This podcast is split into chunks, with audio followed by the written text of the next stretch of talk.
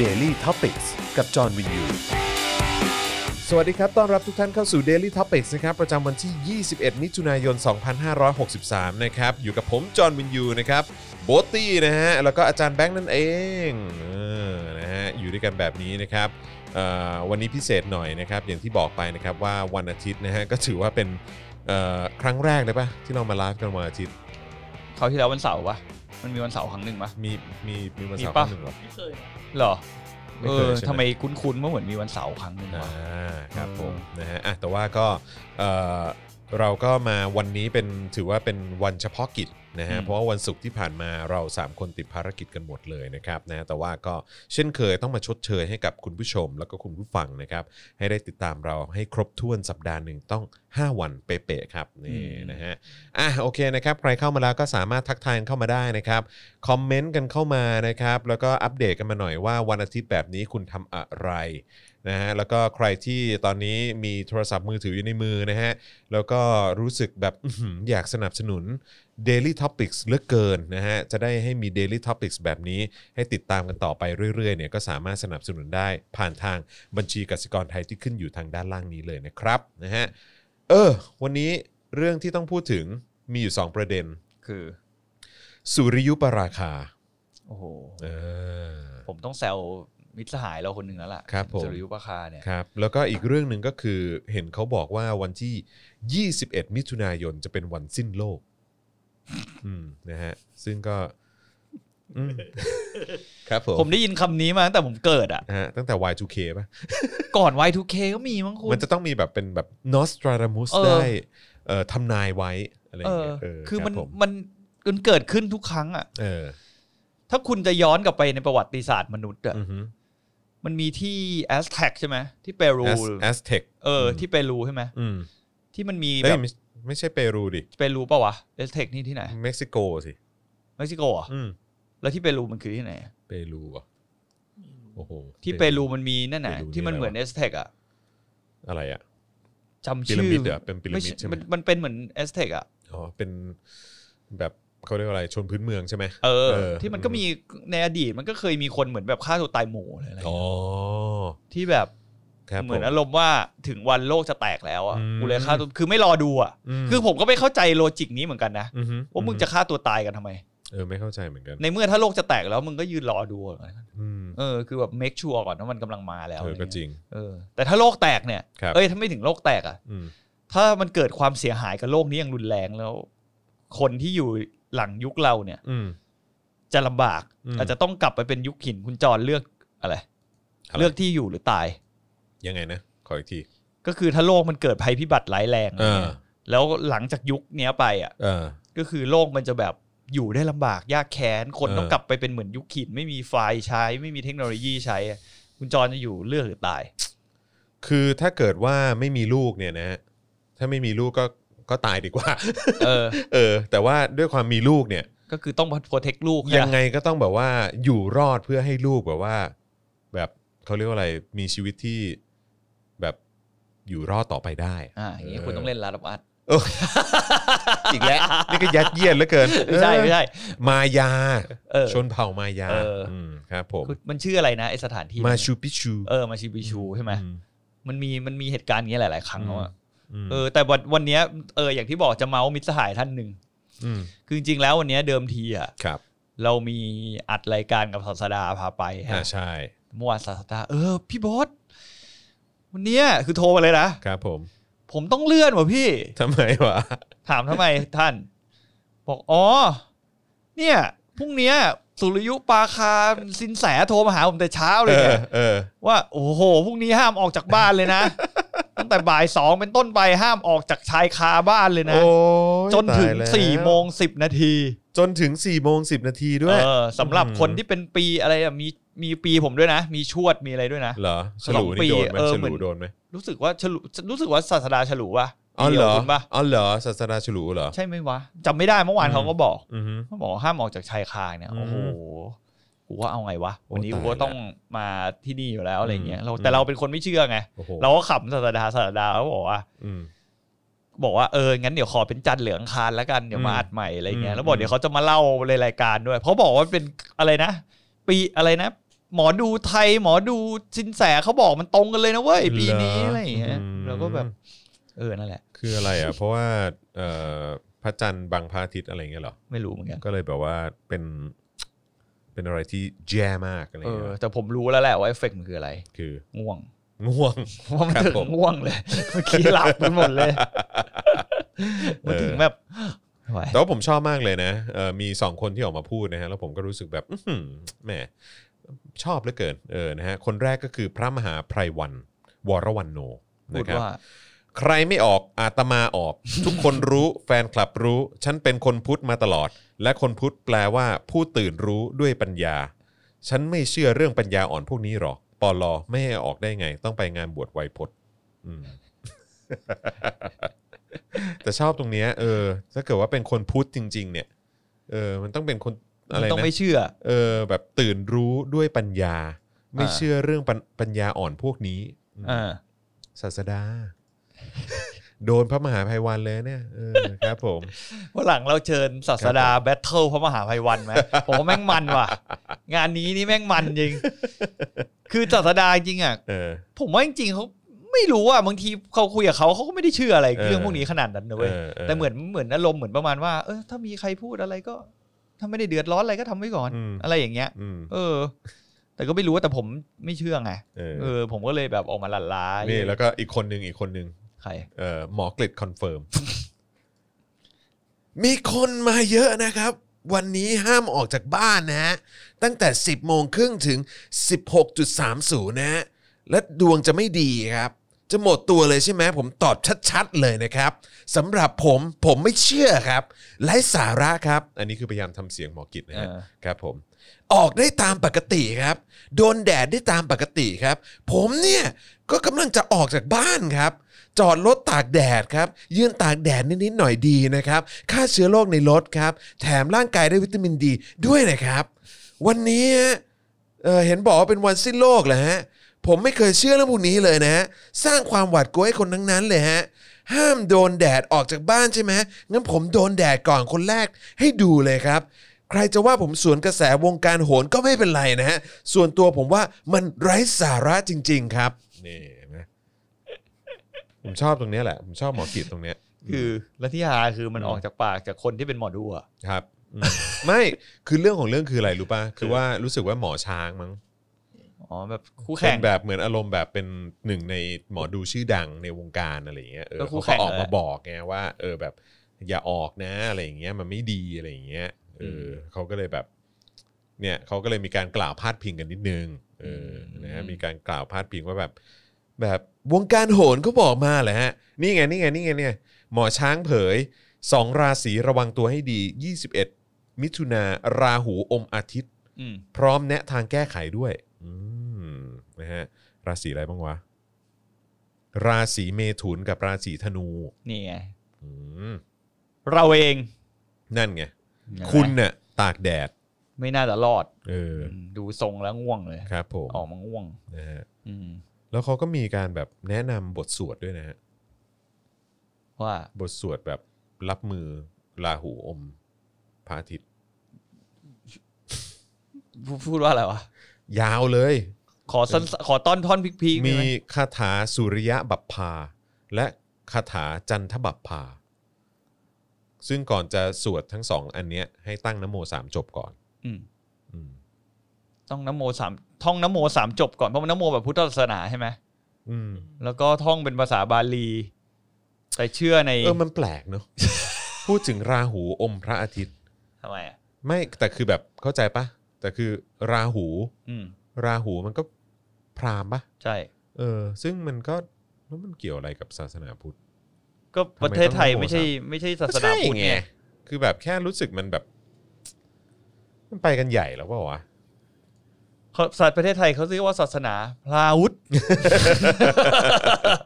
ต้องมีผีด้วยว่ะ เออว่ะ เออ ผีพราวุธคือมีทุกอย่างอ่ะ ผมผมว่านะมันเป็นเพราะว่าแบบ พอ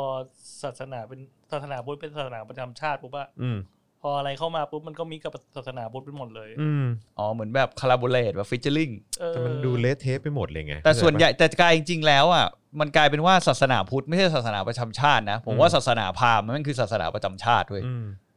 แล้วไปฟีเจอริงกับพุทธ อืม โดยเอาแค่ชื่อมา อืม กับเอาแค่ตัวคำสอนของศาสดามา อืม แต่ความเชื่อที่เหลือหรือว่าเรื่องที่เล่ากันหรืออะไรต่างๆนานาเนี่ย แม่งพราหมณ์ล้วน อืม ถ้าอย่างนั้นการศึกษาไทยมีปัญหาแหละ อืม ๆมันมีปัญหาตั้งแต่แบบโอ้โหหนักอ่ะ ถ้าพูดถึงการศึกษาไทยมีปัญหาเนี่ยนะฮะมีดราม่าอีกเรื่องหนึ่งอันนี้ผมขอเกาะดราม่าก่อนแล้วกันนะแล้วเดี๋ยวจะเข้าข่าวการเมืองละไอ้ซึ่งผมเกลียดมากอีรายการเนี้ย หรืออะไรกั ดราม่าของรายการเนี้ยรายการช่องส่องผี อ๋อผม ที่ เคยเห็น พี่ ว่า บ แบ วย บ เป็นพิธีกรเนี่ย เออที่ชอบบิดเบือนประวัติศาสตร์ใช่ไหม แบบมั่วเละเทะชิบหายแบบ เออ รายการเฮียอะไรวะเนี่ย ที่เขาเคยมีผู้กองเบนซ์ไปฟีเจอริงด้วย ใช่ เออ นั่นแหละฮะผมพูดตรงนี้เลยนะฮะ ช่องส่องผีเนี่ย รายการเฮียอะไรฮะ จริงๆนะฮะมีแม่หมอประจำรายการใช่ไหมชื่อคุณเรนนี่หรืออะไรสักอย่างเนี่ย แล้วก็เนี่ยล่าสุดมันมีดราม่าคืออีรายการเนี้ยมันถูกวิพากษ์วิจารณ์ว่าบิดเบือนประวัติศาสตร์ใช่ไหม อืม อย่างเช่นดราม่าที่ไปถ่ายทำรายการที่วัดกุดีดาวปะกุดี รู้สึกว่าจะกุดีดาวนะจังหวัดพระนครศรีอยุธยา แล้วอ้างว่าพบเห็นวิญญาณแม่ลูก ยืนอยู่ตรงยอดเจดีย์ที่หักลงมา เสียชีวิตจากการถูกปืนใหญ่ของกองทัพพม่า ก่อนที่หัวหน้ากลุ่มงานท่องเที่ยวสำนักงานท่องเที่ยวและกีฬาจังหวัดพระนครศรีอยุธยาจะออกมาชี้แจงว่าปล้องชั้นไหนอะไรของเจดีย์เพิ่งจะหักมาไม่นาน ประมาณร้อยปีมานี้เองเป็นไปไม่ได้ที่จะถูกพม่ายิงปืนใหญ่ใส่เออเพราะว่าวัดนี้เนี่ยอยู่นอกเกาะเมือง คุณ เออ ผมขอปกป้องเขานิดนึง อะไรฮะ อาจจะเป็นผีพม่าไง อ๋อผีพม่าใช่ไหม เออผีพม่า ครับผ แบบยิงปืนใหญ่ เนี่ยแล้วก็บอกว่ามีประเด็นที่อ้างว่าผู้สร้างวัดเนี่ยก็คือพระเจ้าเอกทัตซึ่งเป็นไปไม่ได้ เพราะวัดเนี่ยอยู่ในเขตเมืองเก่าอายุทยาสร้างมานานมาก ไม่มีทางที่จะถูกสร้างในสมัยพระเจ้าเอกทัตซึ่งเป็นกษัตริย์องค์สุดท้ายก่อนเสียกรุง ตามที่รายงานไปอะไรเนี่ยตืดตืดตืดตืดล่าสุดเนี่ยนะฮะมันก็มีเพจ ชื่อแอนตี้สื่อรายการโทรทัศน์ที่บิดเบือนประวัติศาสตร์ชาติ ได้มีการรายงานว่ารายการดังกล่าวได้มีการแจ้งความข้อหาหมิ่นประมาท ผู้ใช้ Facebook รายหนึ่ง หลังมีการออกมาโพสต์ข้อความ แฉว่ากล้องจับวิญญาณของทางรายการเป็นเรื่องโกลเอ่อเรื่องโกหก ซึ่งกล้องดังกล่าวเนี่ยไม่ได้สามารถจับวิญญาณได้แต่อย่างใด แต่เป็นการใช้เทคนิคจากกล้องและคอมพิวเตอร์ มันคือกล้องอะไรหรือเปล่าคุณ คินเนก เออ มันคือกล้องคินเน็ก กล้อง Xbox อ่ะ เออ ที่เอาไว้เหมือนเต้นกันอะ ใช่ แล้วมันจะเหมือนล่างจุดอะใช่ไหมเป็นอะไรที่โง่ๆอะ แบบ ล่างจุดเฉยๆแล้วอะไรที่มันคาดว่ามันเป็นรูปร่างเหมือน ใช่ คนอะอาจจะเป็นอะไรบางอย่างมันก็ ใช่ เออเอออะ ใช่ไง อาจจะเป็นรุ่นคินเน็กที่ยังไม่อัปเดตด้วยนะ ใช่คือแบบว่าแบบ คินเน็กรุ่นเก่าเถอะละ เฮียมึงจะหลอกใคร เออ กูคนนะเว้ยไม่ใช่ควายแบบรายการรายการเฮี้ยมากอะ่ะ เออ ช่วยส่งไปให้ช่องนี้หน่อยได้ไหมฮะว่าไอ้รายการช่อง อันนี้ สอง อันนี้ ผี มัน นี่ ช่ แบ อง บ อะไรอะ เฮี้ยมากอะ่ะ มันทางช่องไหนอะ เออ ไม่รู้ ช่องสอง ไหนวะ ผีเนี่ย ช่องสอง นี่ดู ผี ที เนี่ย วีมาหลายปีแล้วเหมือน เอ กัน อไม่ได้ดูทีวีจริงๆ ผม ช่ ก็ อง ไม่ค่อย สอง เปิด ผีเหรอเดี๋ยวกันนะ หรือว่ามันมีทางออนไลน์ด้วยไง คนก็คงดูจากออนไลน์กันนะ ไม่แล้วแบบว่า ช่องอะ ที่ผมช็อกมากนะก็คือว่าพี่บวยเนี่ย แต่ว่าโอเคพี่บวยเนี่ยก็คือว่าผมก็ช็อก ผมก็ไม่แปลกใจตั้งแต่แบบว่าคือหลายสิ่งหลายอย่างในการกระทำของเขาอะนะเออคือแบบว่ายังไปสมัครแบบพักพลังเป็นสมาชิกพักพลังประชารัฐอย่างเงี้ย อืมเขาก็เป็น ก็ การเมือง ครับผมนะฮะ prefer เออ นะฮะ แล้วก็ เออ ช่องแปดเขาบอกช่อง ช่อง แป แป ด ดใช่ไหมเออเฮียเฮียเออ ช่องสองผี เอ่อ ผู้กองเบนซ์กูไปเป็นอะไรนะลูกใครด้วยไหมเหรอ รายการเฮียอะไรเนี่ย แล้วดู เออ เอาก็เอาคินเนกมาต่อ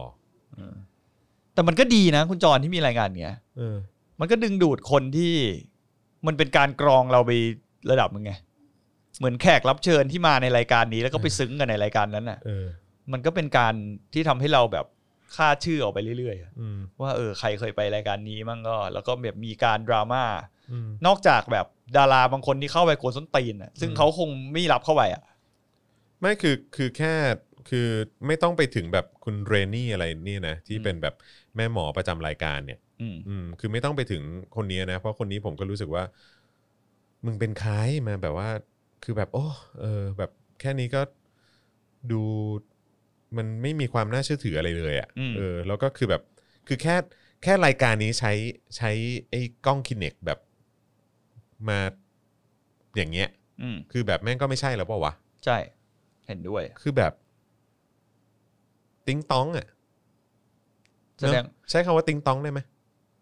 นั่นแหละ เออผมว่าติ๊งต้องอ่ะ เขาเรียกว่างมงาย ผมว่าติ๊งต้องหมดเลยอะติ๊งต้องตั้งแต่แบบวิธีการใช้ไอเอากล้องคีเนกมาจับความเคลื่อนไหว แล้วก็ติ๊งต้องแบบว่าการที่เรามานั่งฟังคนชื่อเรนนี่เนี่ย แล้วก็แบบว่า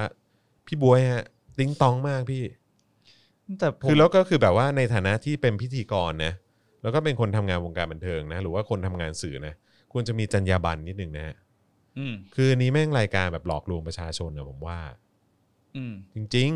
อืม ๆ บ้าเปล่า แต่จริงๆมันก็มีรายการฝรั่งก็มีก็ใช้วิธีแบบนี้เหมือนกันนะ ก็มี ผมว่าเขาก๊อปรายการฝรั่งมาเว้ย ก็ก๊อปมาแม่งก็รายการก็ มันก็ พ เหมือนกัน ๆ อ่ะเอ เอ อ อ มันเป็นมันเป็นเหมือนไอ้วิธีการเหล่านี้เขาไม่ได้คิดเองไงเขาก๊อปอีรายการฝรั่งรายการหนึ่งมาเพราะว่าผมเคยผมก็เคยดูแล้วผมก็แบบอีหยังวะ อืม มันก็แบบว่ากล้องคินเด็กมา แล้วมันก็โดนคนในเมืองนอกรักไส้มากเลยนะกับ อืม ไอรายการเนี้ย ใช่ แล้วก็แต่ผมรู้สึกว่าไอรายการแบบเนี้ยที่มันแบบเกิด อืม มาฮิต หรือว่ามาดังคนแม่งแชร์เยอะในเมืองไทยอ่ะ อืม ผมว่าชุดความคิดของเราอ่ะ อืม จริง ๆ แล้วเราก็โดนทำให้เชื่ออะไรที่มันแบบอย่างเงี้ย อืม มานานแล้วเว้ย อืม ซึ่งมันเป็นเหมือนส่วนพาร์ทหนึ่งของแบบสังคมไทยที่แม่งโดนแบบหล่อหลอมให้แบบเชื่อเรื่องแบบไสยศาสตร์เรื่องอะไรพวกเนี้ย เพราะว่าเรื่องพวกนี้มันก็คือ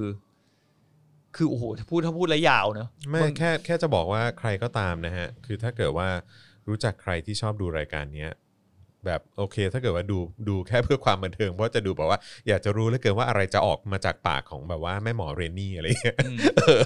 อันเนี้ยคือถ้าผมจะดูรายการเนี้ยผมก็แบบอืม แต่ผมว่ามันมีคนจำนวนมากที่เป็นอย่างนี้เหมือนกันนะ ที่คือแบบกูอยากรู้เหลือเกินวันนี้แม่หมอเรนนี่จะมาบอกว่าอะไร เออเฮ้ยผมเราทำรีแอ จะ ค ปั้ ชั่ น น อะไรขึ้นมาอีก เรา เนี่ย ทำรีแอคชั่นไหม เอออืม ให้คุณนั่งดูรายการเนี้ย โอ้โห เราพูดเราพูดว่าคุยกี่ที แบบว่าจดว่าแบบ แบบคุยกี่ที นี่มันรายการ อะไ เฮียอะไรเนี่ย เอออะไรอย่างเงี้ยเออ อ คุณต้าจะทำรีแอคชั่นกับรายการแบบ ใช่ นี้ ใช่ นะ คือแบบ โโห ว่า แม่ง แม่ง ฮา แบบเฮียแบบแม่งกูจะบ้าตาย เออแล้วอย่างงี้มันเข้าข่ายหลอกลวงไหม ในความรู้สึกผมนะใน อืม ความรู้สึกของผม ผมรู้สึกว่ามันคือการหลอกลวงประชาชน จริง ๆ แล้วว่าถ้าพูดถึงเรื่องเนี้ย แต่ก็โอเค ถ้าเกิดจะมองว่าเป็นความบันเทิงก็ได้ ใช่ แต่คือ เขา แบบว่า แต่ว่าแต่แค่แบบ แต่คือมึงเป็นอะไรกระแดะแบบว่าไปฟ้องชาวบ้านเขาอะไรเงี้ยแบบฟ้องหมิ่นประมาทชาวบ้านเขาอ่ะมึงไม่อายตัวเองบ้างเหรอมึงไม่มึงไม่สมเพศตัวเองบ้างเหรอ อืม เออมึงดูตัวเองนิดนึงมึงเชื่อมากเลยเหรอเออว่าแบบโอ้โหมึงเป็นอะไร มึงเป็นคนคิดกล้องนี้ขึ้นมาเหรอมึงก็ไปก๊อปแบบว่า มึงก็ไปเอาเอากล้องกล้องจากไอ้กล้องคินเนกอย่างเงี้ย แล้วมึงก็แบบว่า ไอ้พวกฝรั่งที่แม่งแบบ เออ ไม่ได้เชื่อในหลักแบบ อืม เขาเรียกว่าอะไร เหมือนความเชื่อพวกนี้ด้วยซ้ำไอ้คนคิด บ้า ค เป น ล่า กล้องพวกนี้ คือ ขึ้มา คนที่คิดค้นกล้องพวกนี้ขึ้นมา คือเขาเชื่อในหลักวิทยาศาสตร์ แล้วเขาเอามาใช้ในทางวิทยาศาสตร์ หรือว่าเอามาใช้ในทางแบบว่าแบบดิจิทัลในอะไรพวกเนี้ยคือเขาไม่ได้เอามาเพื่อจับแบบสะสารอะไรก็ไม่รู้ที่แบบว่า แม่งไม่เคยมีอะไรพิสูจน์ได้ในประวัติศาสตร์โลกมาก่อนเนี่ย อืม เออแล้วมึงก็มโนกันขึ้นมาเองว่าคือผีอะไรอย่างเงี้ย ใช่ คือแบบมึงเป็นอะไรแล้วมึงก็ไปก๊อปไปไปเอาอุปกรณ์เข้ามาใช้ แล้วมึงก็มาแอบอ้างอย่างนี้เนี่ยนะ อืม แบบทุเรศอ่ะ อืม ผีก็นั่นแหละ มันจริง ๆ แล้วถ้าพูดเรื่องเนี้ยยาวไงอย่างที่บอกมัน อืม ความเชื่อมันเยอะ ใช่ จนเกินไปแบบเกินพอดีแบบ อืม ผมเองถามเด็ก ๆ กลัวไหมผีอ่ะ อืม กลัวนะเว้ยเพราะเหมือนว่าโดนสังคมนี้มันหล่อหลอมให้เรากลัวผีอ่ะ อืม แต่พอโตมาเหรอเฮ้อ อืม ไม่กลัว ใช่ กลัวอย่างเดียวคน ใช่กูเนี่ยกลัวคนกูไม่กลัว ได้ ผี ยิน หรอก เสียงแบบกึกกักกึกกักกึกกักเงี้ย เออ ไอ้เหี้ย ขโมยขึ้นบ้า ข น โมย ปะวะ ขึ้นบ้านเมื่อวานไอ้ ใช่ สัตว์เอ้ย ใช่ สรุปเป็นหนูเป็นอะไรอย่างเงี้ย เออ เราก็ตามหา เราเป็นคนตามหาไง เออ เหมือนได้ยินเสียงอะไรกูตามหาไงแล้วเราจะมีที่บ้านเราจะมีอาวุธอยู่นิดๆหน่อยๆไงในห้องนอน อืม เผื่อว่าเวลาแบบ อืม เกิดฉุกเฉินใช่ไหม อืม ใครเข้าบ้านเราจะได้แบบ อืม มีทางสู้บ้าง อืม อะไรเงี้ยเออ อ อย่าง ตอนนั้นผมก็ไปตอนนั้นรายการคุณต้นกล้า อือฮึ เออน้องของคุณอิสระฮาตาเขาก็เชิญให้ผมไป เล่าเรื่องผีอะ ไปเล่าเรื่องผีอะ อ่า แล้วผมก็แบบว่าคือกูไม่รู้นะว่ามันคือผีหรือเปล่า แต่ว่า แต่คนทุกคนรอบตัวกูอะบอกว่าอันนั้นคือผี อืมคุณ แต่ว่าผมไม่เห็นไง อืม ผม โอ้ย ก็บอกผมไม่เห็นไง ถ้าผมถ้าผมเล่านะ อืม ไอเรื่องบ้านผีเนี่ย เต็มไปหมดเลยฮะ ผมไปก็อย่างที่เคยเล่าให้ฟัง อืม ผมไปจนผมเจอพี่ป๋องอะ อืม คือผมไปมาแบบโอ้โหผมว่ามีเกิน 30 40 ที่อะ อืม แล้วไปแบบไม่ได้แค่ที่กรุงเทพนะ อืม กูขับรถกันไปแบบต่างจังหวัด อืม กูก็ไปดูนะแบบ อืม ตามดูไปอะไรอย่างเงี้ย อืม ถามมันเจออะไรผิดปกติไหม ก็เจอเว้ย อืม แต่ผมไม่เคยคิดในเชิงผีว่ะเพอสุดท้ายมานั่งคิดใช่ไหม อืม แม่งมันมีความเป็นไปได้ที่มันจะเกิดเหตุการณ์อื่นนะตรงนั้นนะ อืม คือมันอาจจะมีเฮียอะไรหล่นมาหรืออะไรเงี้ อื ย ม แต่ถามว่าเคยเห็นผีตุ้มๆแบบพอออก ไม่ มาอ เค ย่างเงี้ย ย ไม่มีทางอ่ะ ใช่ ซึ่งแบบอย่างที่ผมเล่าในรายการของคุณต้นกล้าอย่างเงี้ย ผมก็มีความรู้สึกว่าเหมือนแบบ คือทุกคนน่ะเห็นหมดเลยเว้ย แต่กูไม่เห็น เห็นเฮียอะไรวะ คือเขาบอกว่าเขาเห็นผีนั่งอยู่ข้างหลังผม หน้าตาเป็นไง เขาบอกว่าเป็นเงาตะคุ่มตะคุ่ม ผู้ชายผู้หญิง เขาบอกว่าดูทรงแล้วเป็นผู้ชาย อืมมันก็ยังดีนะไม่มาเป็นชุดอ่ะ เออ เพราะว่าเหมือนส่วนใหญ่เขาน่าจะเป็นแบบสาขาเดียวกันอ่ะ เออเออ มึงนึกออกว่าเวลาใครเจอผีเขาบอกว่าใส่ชุดขาวผมยาว เช่าชุดร้านเดียวกัน เนินเช่าชุด ครับ ร้านเดียวกันหรืออาจจะเป็นผีตัวเดียวกัน ที่แบบน่าจะต้องซื้อเฟรนไชาย เออ เออที่มัน ใช่ แบบไอ้เฮีย ใช่ ถ้าเจอผีผู้หญิงมันต้องซื้อ DLC กูผนะม เว้ย ชัวร์เลยเออ ไม่งั้นน่ะมันไม่โหด แต่ถ้าร่างโหดอ่ะ เออ ต้องเป็นร่างนางล อ่า ใช่ ำมึงต้องล เออแล้วจะมีขั้นกว่าแบบหน้าเละอะไรย่งงี้ย ำเออหน้าเละ อะไร เอ อย่าง อ งี้ยเออใช่ แต่แบบ ใช่ เราก็เลยรู้สึกว่าแม่ง อืม มึงต้องมาจากร้านเดียวกันน่ะ เออ ผีที่มึงเจอเนี่ย เออ ผู้ชายแบบชุดโบราณน่ะ เออแต่แต่คือผมเข้าใจไงว่าแบบอย่างรายการรายการนั้นน่ะมันจะสนุกตรงบรรยากาศไง เออ สนุกคือมันความมันคือคนที่เข้าไปฟังอ่ะหรือคนที่เข้าไปติดตามรายการอย่างของคุณต้นเออของคุณต้นกล้าอย่างเงี้ยเอออะไรนะพุทธมุดพระห่มใช่ไหม เออประมาณนั้น เออนั่นแหละคือแบบว่าคือคนเข้าไปเสพบรรยากาศไง ม บรรยากาศการที่พิธีกร 4 คนอย่างเงี้ยสามสี่คนเนี่ยที่แบบว่าดำเนินรายการมีแบบคุณจอร์จใช่ไหมมีอิดใช่ไหมมีต้นกล้า แล้วก็มีอีกคนหนึ่งชื่ออะไรนะ ก็คือที่มาจากวิยาโซอะเหรอ อีค สมัยก่อน หงะ ใช่ไหม เออ จ็อบจ็อบ เออจ็อบเออนั่นแหละ แล้วก็แบบว่าเหมือนแบบเขาก็จะมานั่งฟังอุ้ยเฮ้ยเฮ้ยโอ้ยจริงเหรอเนี่ยโอ้ยขนลุกขนลุกอะไรเงี้ยเออคือมันมันมันจะได้บรรยากาศความแบบว่าแบบเฮียแบบพี่ๆเขาแบบกลัวอะไรเงี้ย ก็เหมือนคุณดูในฟังในที่ช็อกสมัยก่อนป่ะ เออ ท่าน ใช่ เด็กนุเก้าศูนย์ต้องผ่านในการฟังใน ช่ ที่ช็อกมา ใช่ใช่ แล้วมันเป็นข้ออ้างในการจีบสาวผมตลอด อ่า คืนนี้เรามาฟังในที่ช็อกพร้อมกัน ไหมแล้วก็เดี๋ยวเขาจะได้ไม่กลัวไง อ่ เดี๋ยวเราจะคุยโทรศัพท์กับเธอเอง เออ เพื่อแบบปลอบใจอะไร เดี๋ยวฟังพร้อมกันนะ เออ มค ส บ รุป ผม ไอสัตว์กูกลัว ตอนเด็กไอ้เฮียตอนเด็กกูกลัวกลัวแบบออกเสียงไม่ได้ด้วยไอ้เฮียสาวได้ยังไงบอกเอ้ย เอ ไม่ อ เราว่ามันใจเย็นใจ เอ เย็น อ เอออะไรอย่างเงี้ยเออ สมัยก่อนนี่มุก เออ มุกมุกผมเลยเนี่ย เออ ในที่ช็อก เออ ผมเคยขนาดไอ้เนี่ย อืม หลอกผีกันแหละ อืม คือเมื่อก่อนจะไปบ้านเพื่อนคนหนึ่งอ่ะชอบไป อืม กินเหล้ากันตลอดแล้วมันจะมีระเบียงชั้นสอง อืม แล้วข้างๆบ้านแม่งอ่ะ อืม เป็นบ้านเหมือนลักษณะเหมือนมันนี่แหละ แต่เป็นตึกล้างเว้ย อืม เป็นบ้านล้างที่สร้างไม่เสร็จ อืม แบบห้าหกชั้นอ่ะคุณ อืม คือบ้านแม่งใหญ่มากอ่ะ อืมอืม เราก็แบบเอาไว้ยคืนนี้แม่งมีสาวมา อ่า กินเหล้า เออ กูต้องสร้างสีนให้แม่งกลัวผีหน่อย เกณฑ์คน เออ ไอสัตว์กูโดน จับ เออ ไม่สั้นไม่ยาวกูโดนหนึ่งคนเพราะกูต้องไปเป็นผี เข้ากันไปสามคน เออ ให้คนหนึ่งวิ่งไปซื้อทูบที่เซเว่น เออ เออ ซื้อมาแบบเป็นกำเล เอย อ กูก็เดินเข้าไป เออ ไฟก็ใช้ไม่ได้ เออ เพราะเดี๋ยวเขารู้ว่ามี เอ ค อน เออ กูก็ต้องเดินมืดๆงั้น เออเออ จุดแบบหืมแบบทูบแบบเป็นกำอย่างเงี้ย เออ เพื่อให้เขาได้กลิ่น เอ เอ อ อไอ้สร้างมูดเพื่อให้เขาได้ก ส ลิ่ ร้าง น มูด เออได้กลิ่นทูบกูก็ปักไปปักข้างล่างเสร็ เอ จ อ แล้วข้างบนเนี่ยทำไงดีวะ เออ เพื่อนอีกคนที่เข้าเพื่อนอีกสองคนที่เข้าไปบอกไอ้เฮียกูว่าถ้าให้เนียนอ่ะ เออ พวกเราต้องถอดเสื้อเว้ย เออ แล้วก็เดินเป็นตะคุ่มตะคุ่มเหมือนคนไม่ใส่เสื้อ อ่ามั มันจะดูหลอน เออมันมันจะดูเหมือนแบบว่าเป็น ชายโบราณ เออ นักรบ นักรบแบบว่า เออ สมัยอยุธยา ใช่ อโยธยา เออ แล้วก็หัวเกียร์นั่นไงตอนนั้นเรียนรอดอไอสัตว์แบบได้เลยอะเราก็ถอดเสื้อเดินแบบเดิน เออ ฟัดฟัดฟัด เออ สามคนไอ้เพื่อนนู้นก็บิ้วเลย เออเออเออ เฮ้ยเสียงอะไรอ่ะเออเฮ้ย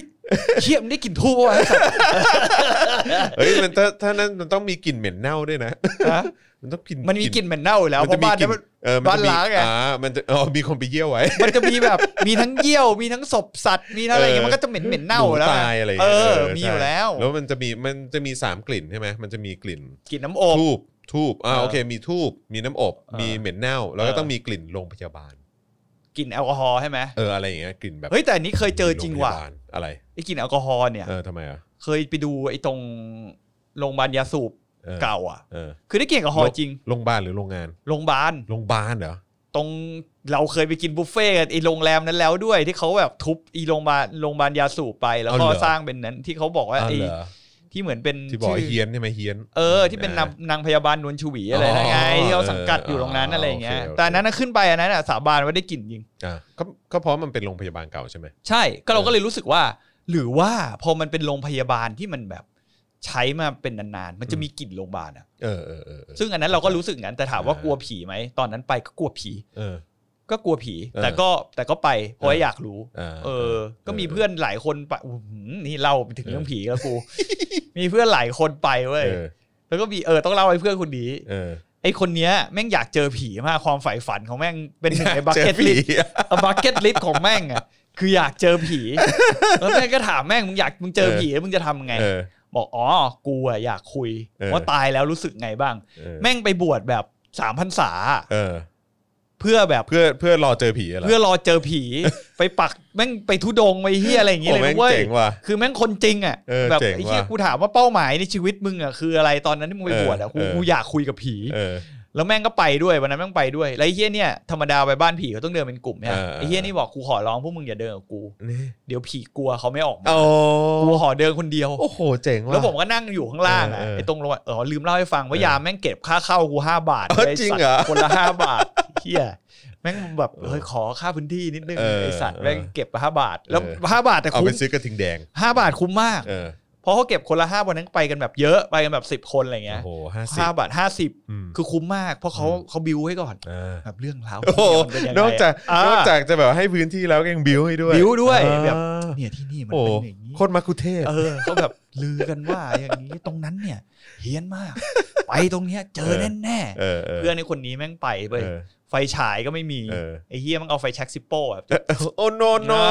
เดินไปถามมึงไฟแช็กซิปโป้เป็นไง เออ บอกมันจะได้เสริมบรรยากาศ อ่า แม่งก็เดินขึ้นไปแล้ว เออ ดูจากข้างล่างแม่งขำอ่ะ เออ แล้วมันก็คือเป็นตึกข้างหน้าแล้วแม่งก็เป็นคนแบบเดินอยู่ตามชั้นขึ้นไปเรื่อยๆ อ่า อะแล้วมีเห็นช็อตหนึ่งอะฮามาก เออ มันเป็นโต๊ะเฮี้ยอะไรไม่รู้เหมือน เออ มองเห็นไปในห้องอะ เออ ไอ้เฮียนี่ใต้โต๊ะยังดูเลยว่ามีผีเปล่ะ หาผีใต้โต๊ะ ก้มแบบ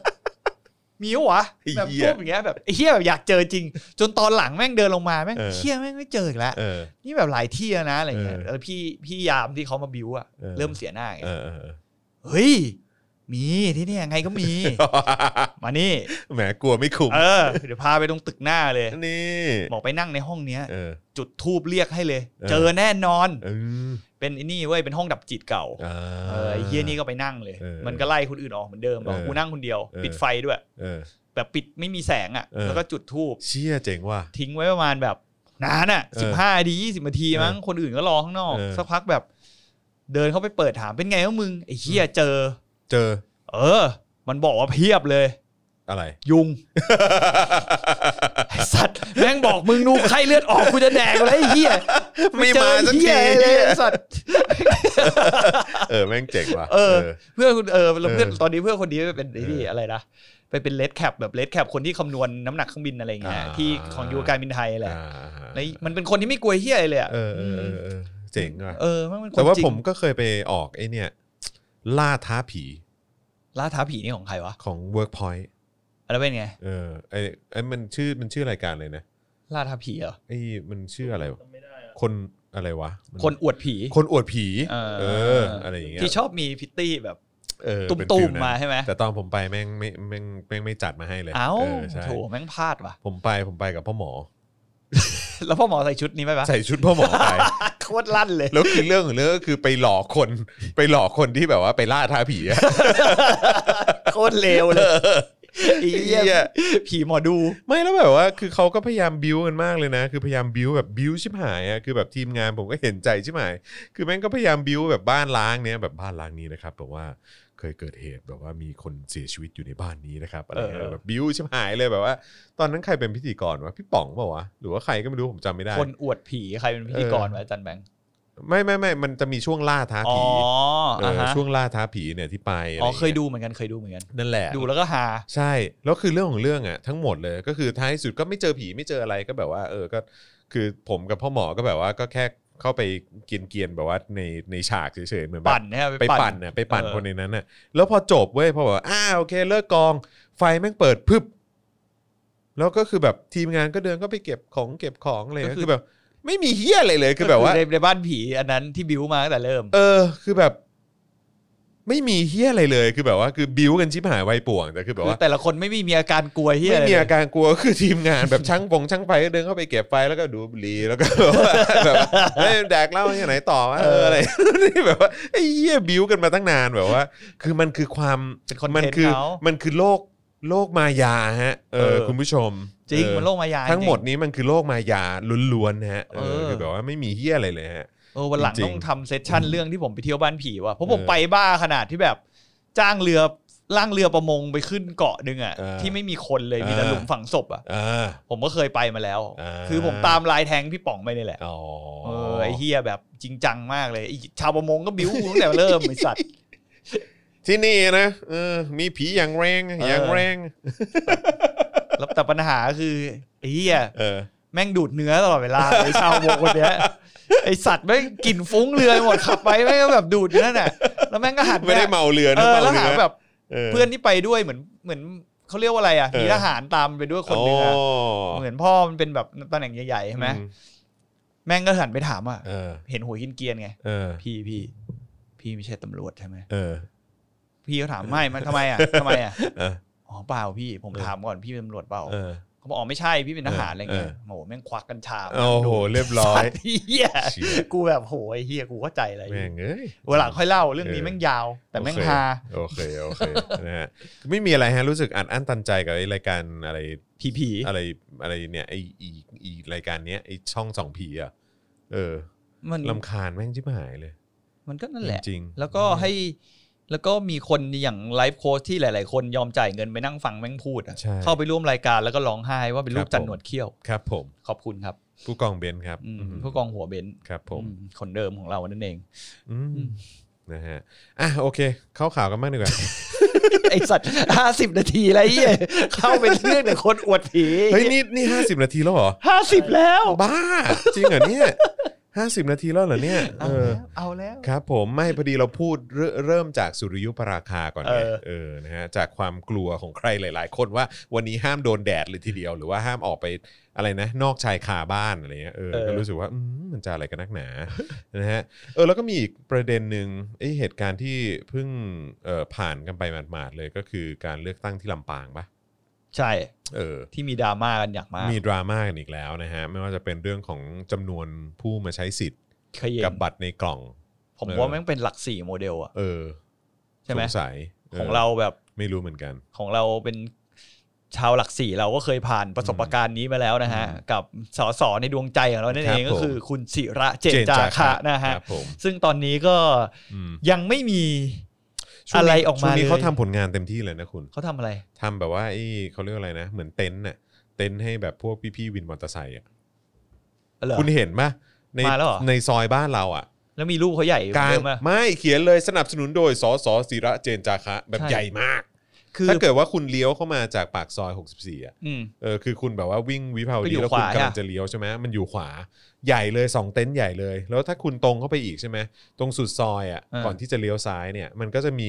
อีกวินหนึ่งใช่ไหม อ่า นั่นแหละก็ทำเต็นท์ใหม่ให้อีกเว้ย แล้วข้างวินนั้นน่ะ อืม ก็มีเวทีในสนามเด็กเล่นที่อ อ่า อกกำลังกายก็เป็นหน้าเขาใหญ่ สบสนุน อี โด ก ย ใช่ ศิระเจน คือ จาคะ แนะนำนะมันเป็นมันควรจะเราจะต้องมาบิวให้ อืม หลักสี่ของเราในซอยวิภาวดีของเราเป็น เออ ที่ท่องเที่ยว เออ ผมแนะนำแฟนเพจว่าถ้า เออ อ อ ยากเห็นรูปศิระเจนจาคะ เออ เยอะมากๆเนี่ย ครับผม มาวันในซอย 60 กับ 64 62 เนี่ย ครับผม ไอ้เฮียแม่งเยอะชิบหาย ใช่ มีมีแบบมีหลายมีหลายคอสตูมด้วยนะ เออ มีคอสตูมแบบพ่นยา อืม พ่นยาเหมือนใส่ชุดแบบ เออ พ่นยากันยุง ครับ เนี่ยอะไรอย่างเงี้ยพ่นควันไล่ยุง ครับ มีแบบโอ้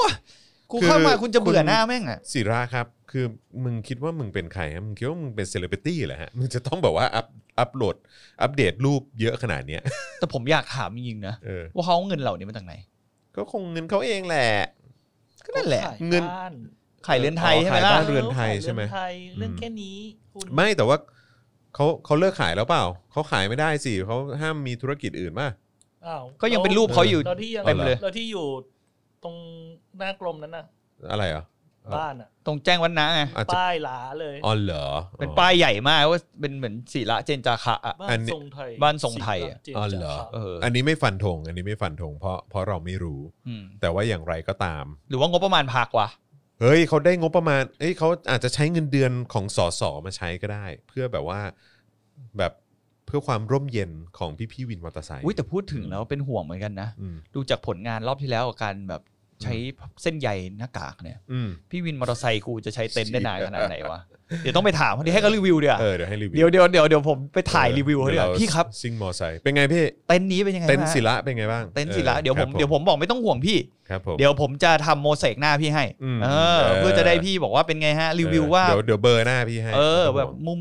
กระทบเวลาฝนตกมาเนี่ยเปียก น้อยแค่ไหน มีความชื้ น แล้วพี่ เออ คิดว่าเต็นท์นี้มันจะใช้เวลาอยู่ได้นานขนาดไหน เออมั ห จะ รืออยู่ อะไร ได้อีกเงี้ย นานไหม วัสดุเป็นไงพี่ขอรีวิวหน่ อย เอออะไรอย่างเงี้ยเออเดี๋ยวจะคุยกับเขาดีกว่า เออเออเออเออ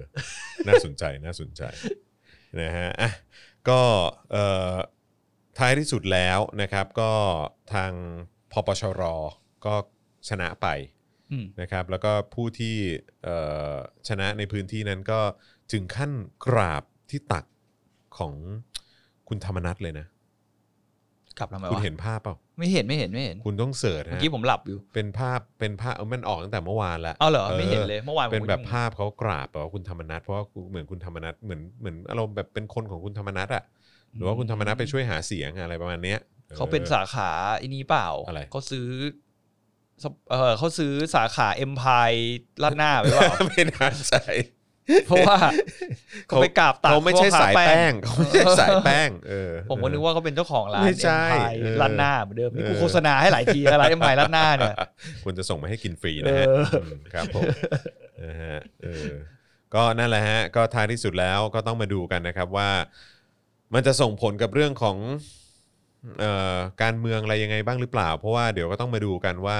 หัวหน้าพักคนใหม่จะยังคงเป็นประวิทย์วงษ์สุวรรณหรือไม่ เพราะว่าก็ต้องเห็นเขาจะเลือกกันวันที่เท่าไหร่นะ27ปะ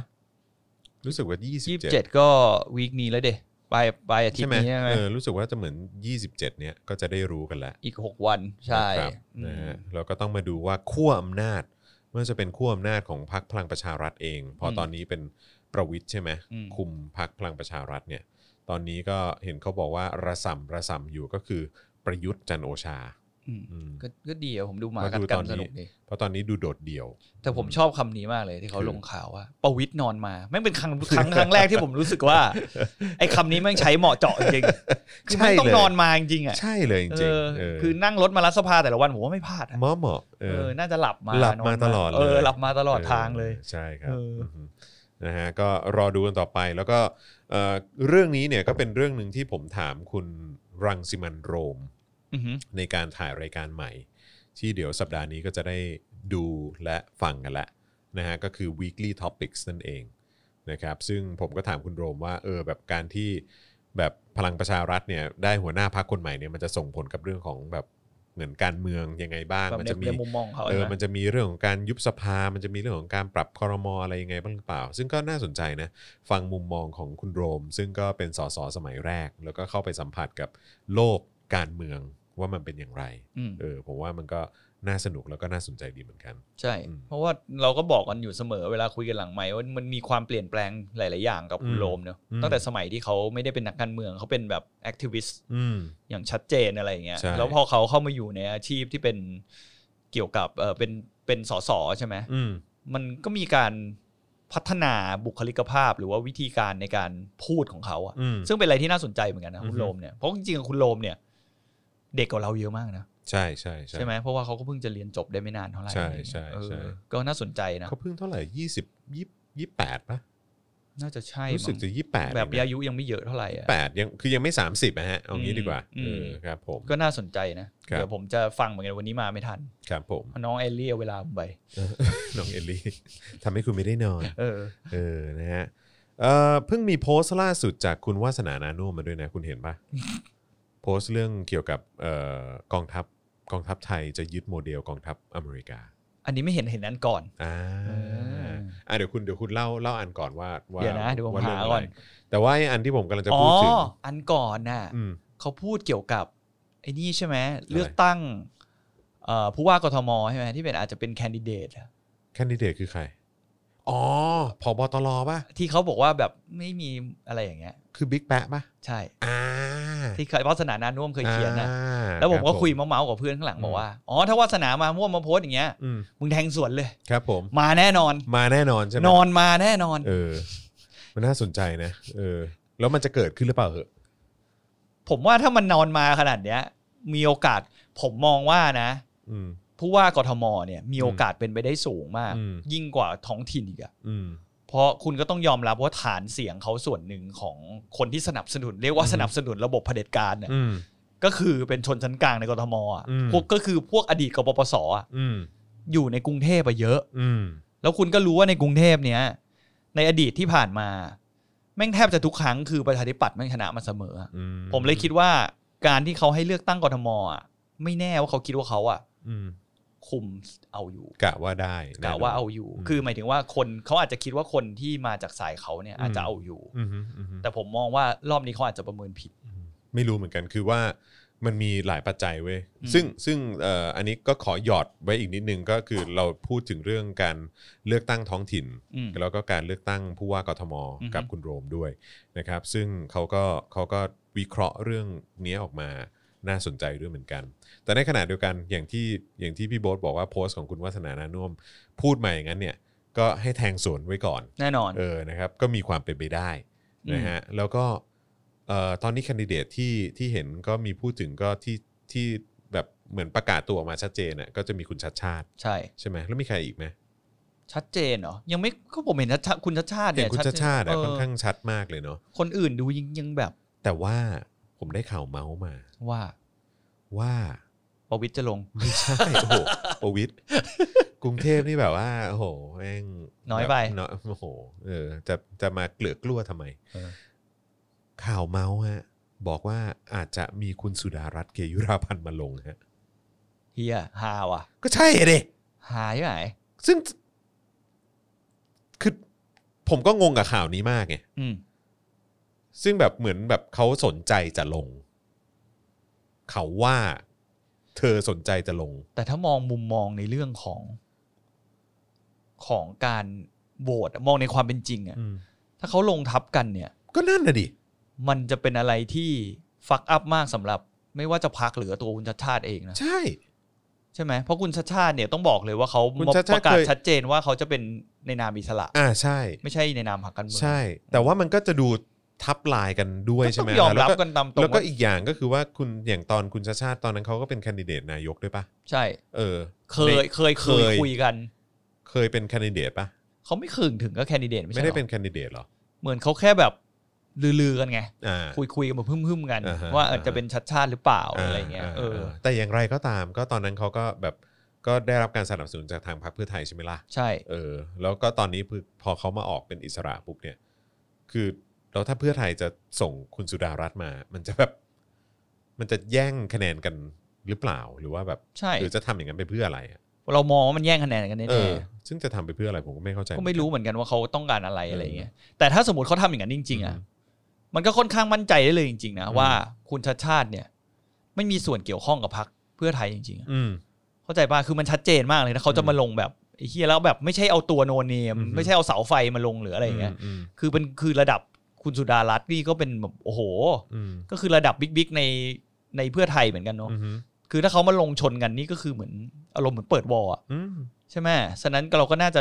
มั่นใจได้เลยว่า น่าจะชัดคุณชัดชาติเนี่ยจะเป็นอิสระจริง ๆ จากพรรคอะไรอย่างเงี้ย แต่โดยที่เท่าที่สัมผัสส่วนตัว คุณชัดชาติก็ วันนั้นผมเจอเขาที่งานนั้นไงที่คุณไปคุยเสวนาที่ธรรมศาสตร์อ่ะ อืม ก็คือคุณชัดชาติอ่ะจะขึ้นหลังคุณจำได้ไหมไอ้วันที่เราไปกันวันนั้นนะ จำได้ แล้วตอนอยู่หลังเวทีผมก็มีโอกาสคุยกับคุณชัดชาติ อืม เออพอดีเขารอที่จะขึ้นคิวต่อไปอยู่ ครับ อะไรเงี้ย ก็คุยกันอยู่นะ เกี่ยวกับเรื่องนี้ก็คุยนะ อืม ว่าเขาแบบเออลงในนามมิสลาอะไรอย่างเงี้ย อืม แล้วเขาก็แจกไลน์ผมมาด้วย อืม ว่าแบบเอออยากจะให้เข้าแบบมาอยากมาคุยอะไรก็ได้อะไรอย่างเงี้ยแบบ ไม่ว่าจะเป็นเกี่ยวกับการเลือกตั้งของกทมซึ่งนั่นมานมากแล้วนะ อืม ที่ตอนนั้นเขาก็เอมมิ่งกันไว้ว่าช่วงต้นปีจะมีการเลือกตั้งผู้ว่ากทมใช่ไหมแล้วนี่ก็เงียบไปก็คือคุณชาติชาติเขาบอกไม่เป็นไร ไม่ต้องพูดเลือกตั้งกทมก็ได้ ก็คืออยากจะมาคุยประเด็นสังคมหรืออะไรอย่างอื่นเขาก็พร้อมที่จะแบบ อืมเขาก็เชิญเออคุณน่าจะเชิญเข้ามานะก็น่าสนใจนะ แล้วก็ ดูแกแบบชิลมากเลย คือ ผมไม่เคยเห็น ไม่ค่อยเห็นนะการเมืองไหน แต่ แบบ ผมว่า ชิล เหมือ อะ นเขาก็แบบฟิลเลือกเมื่อไหร่ก็ ก็ลง ก็ลงอ่ะเออ ใช่ เหมือนฟิลอารมณ์ประมาณนั้นนะ ใช่ ไม่ แล้ว รีบ แล้วแกเป็นคนนักการเมืองไม่กี่คนที่แม่งไม่มีผู้ช่วยหรือคนขับรถมาด้วยอะ อืม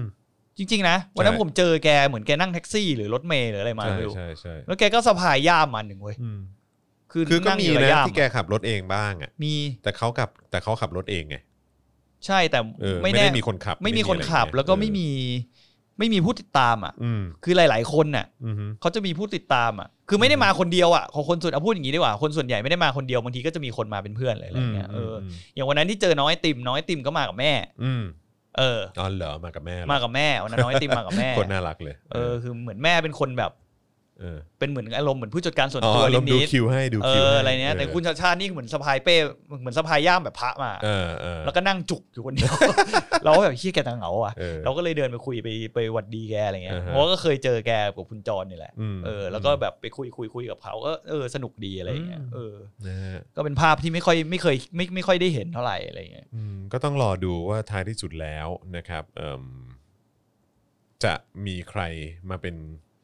ผู้สมัครเอ่อผู้ว่ากทมบ้าง อือฮึ นะครับ แล้วก็ต้องมารอลุ้นด้วยว่าการเลือกตั้งระดับท้องถิ่นเนี่ยจะเกิดขึ้นหรือไม่ และอะไรจะเกิดขึ้นก่อนกัน ระหว่างการเลือกตั้งผู้ว่ากทม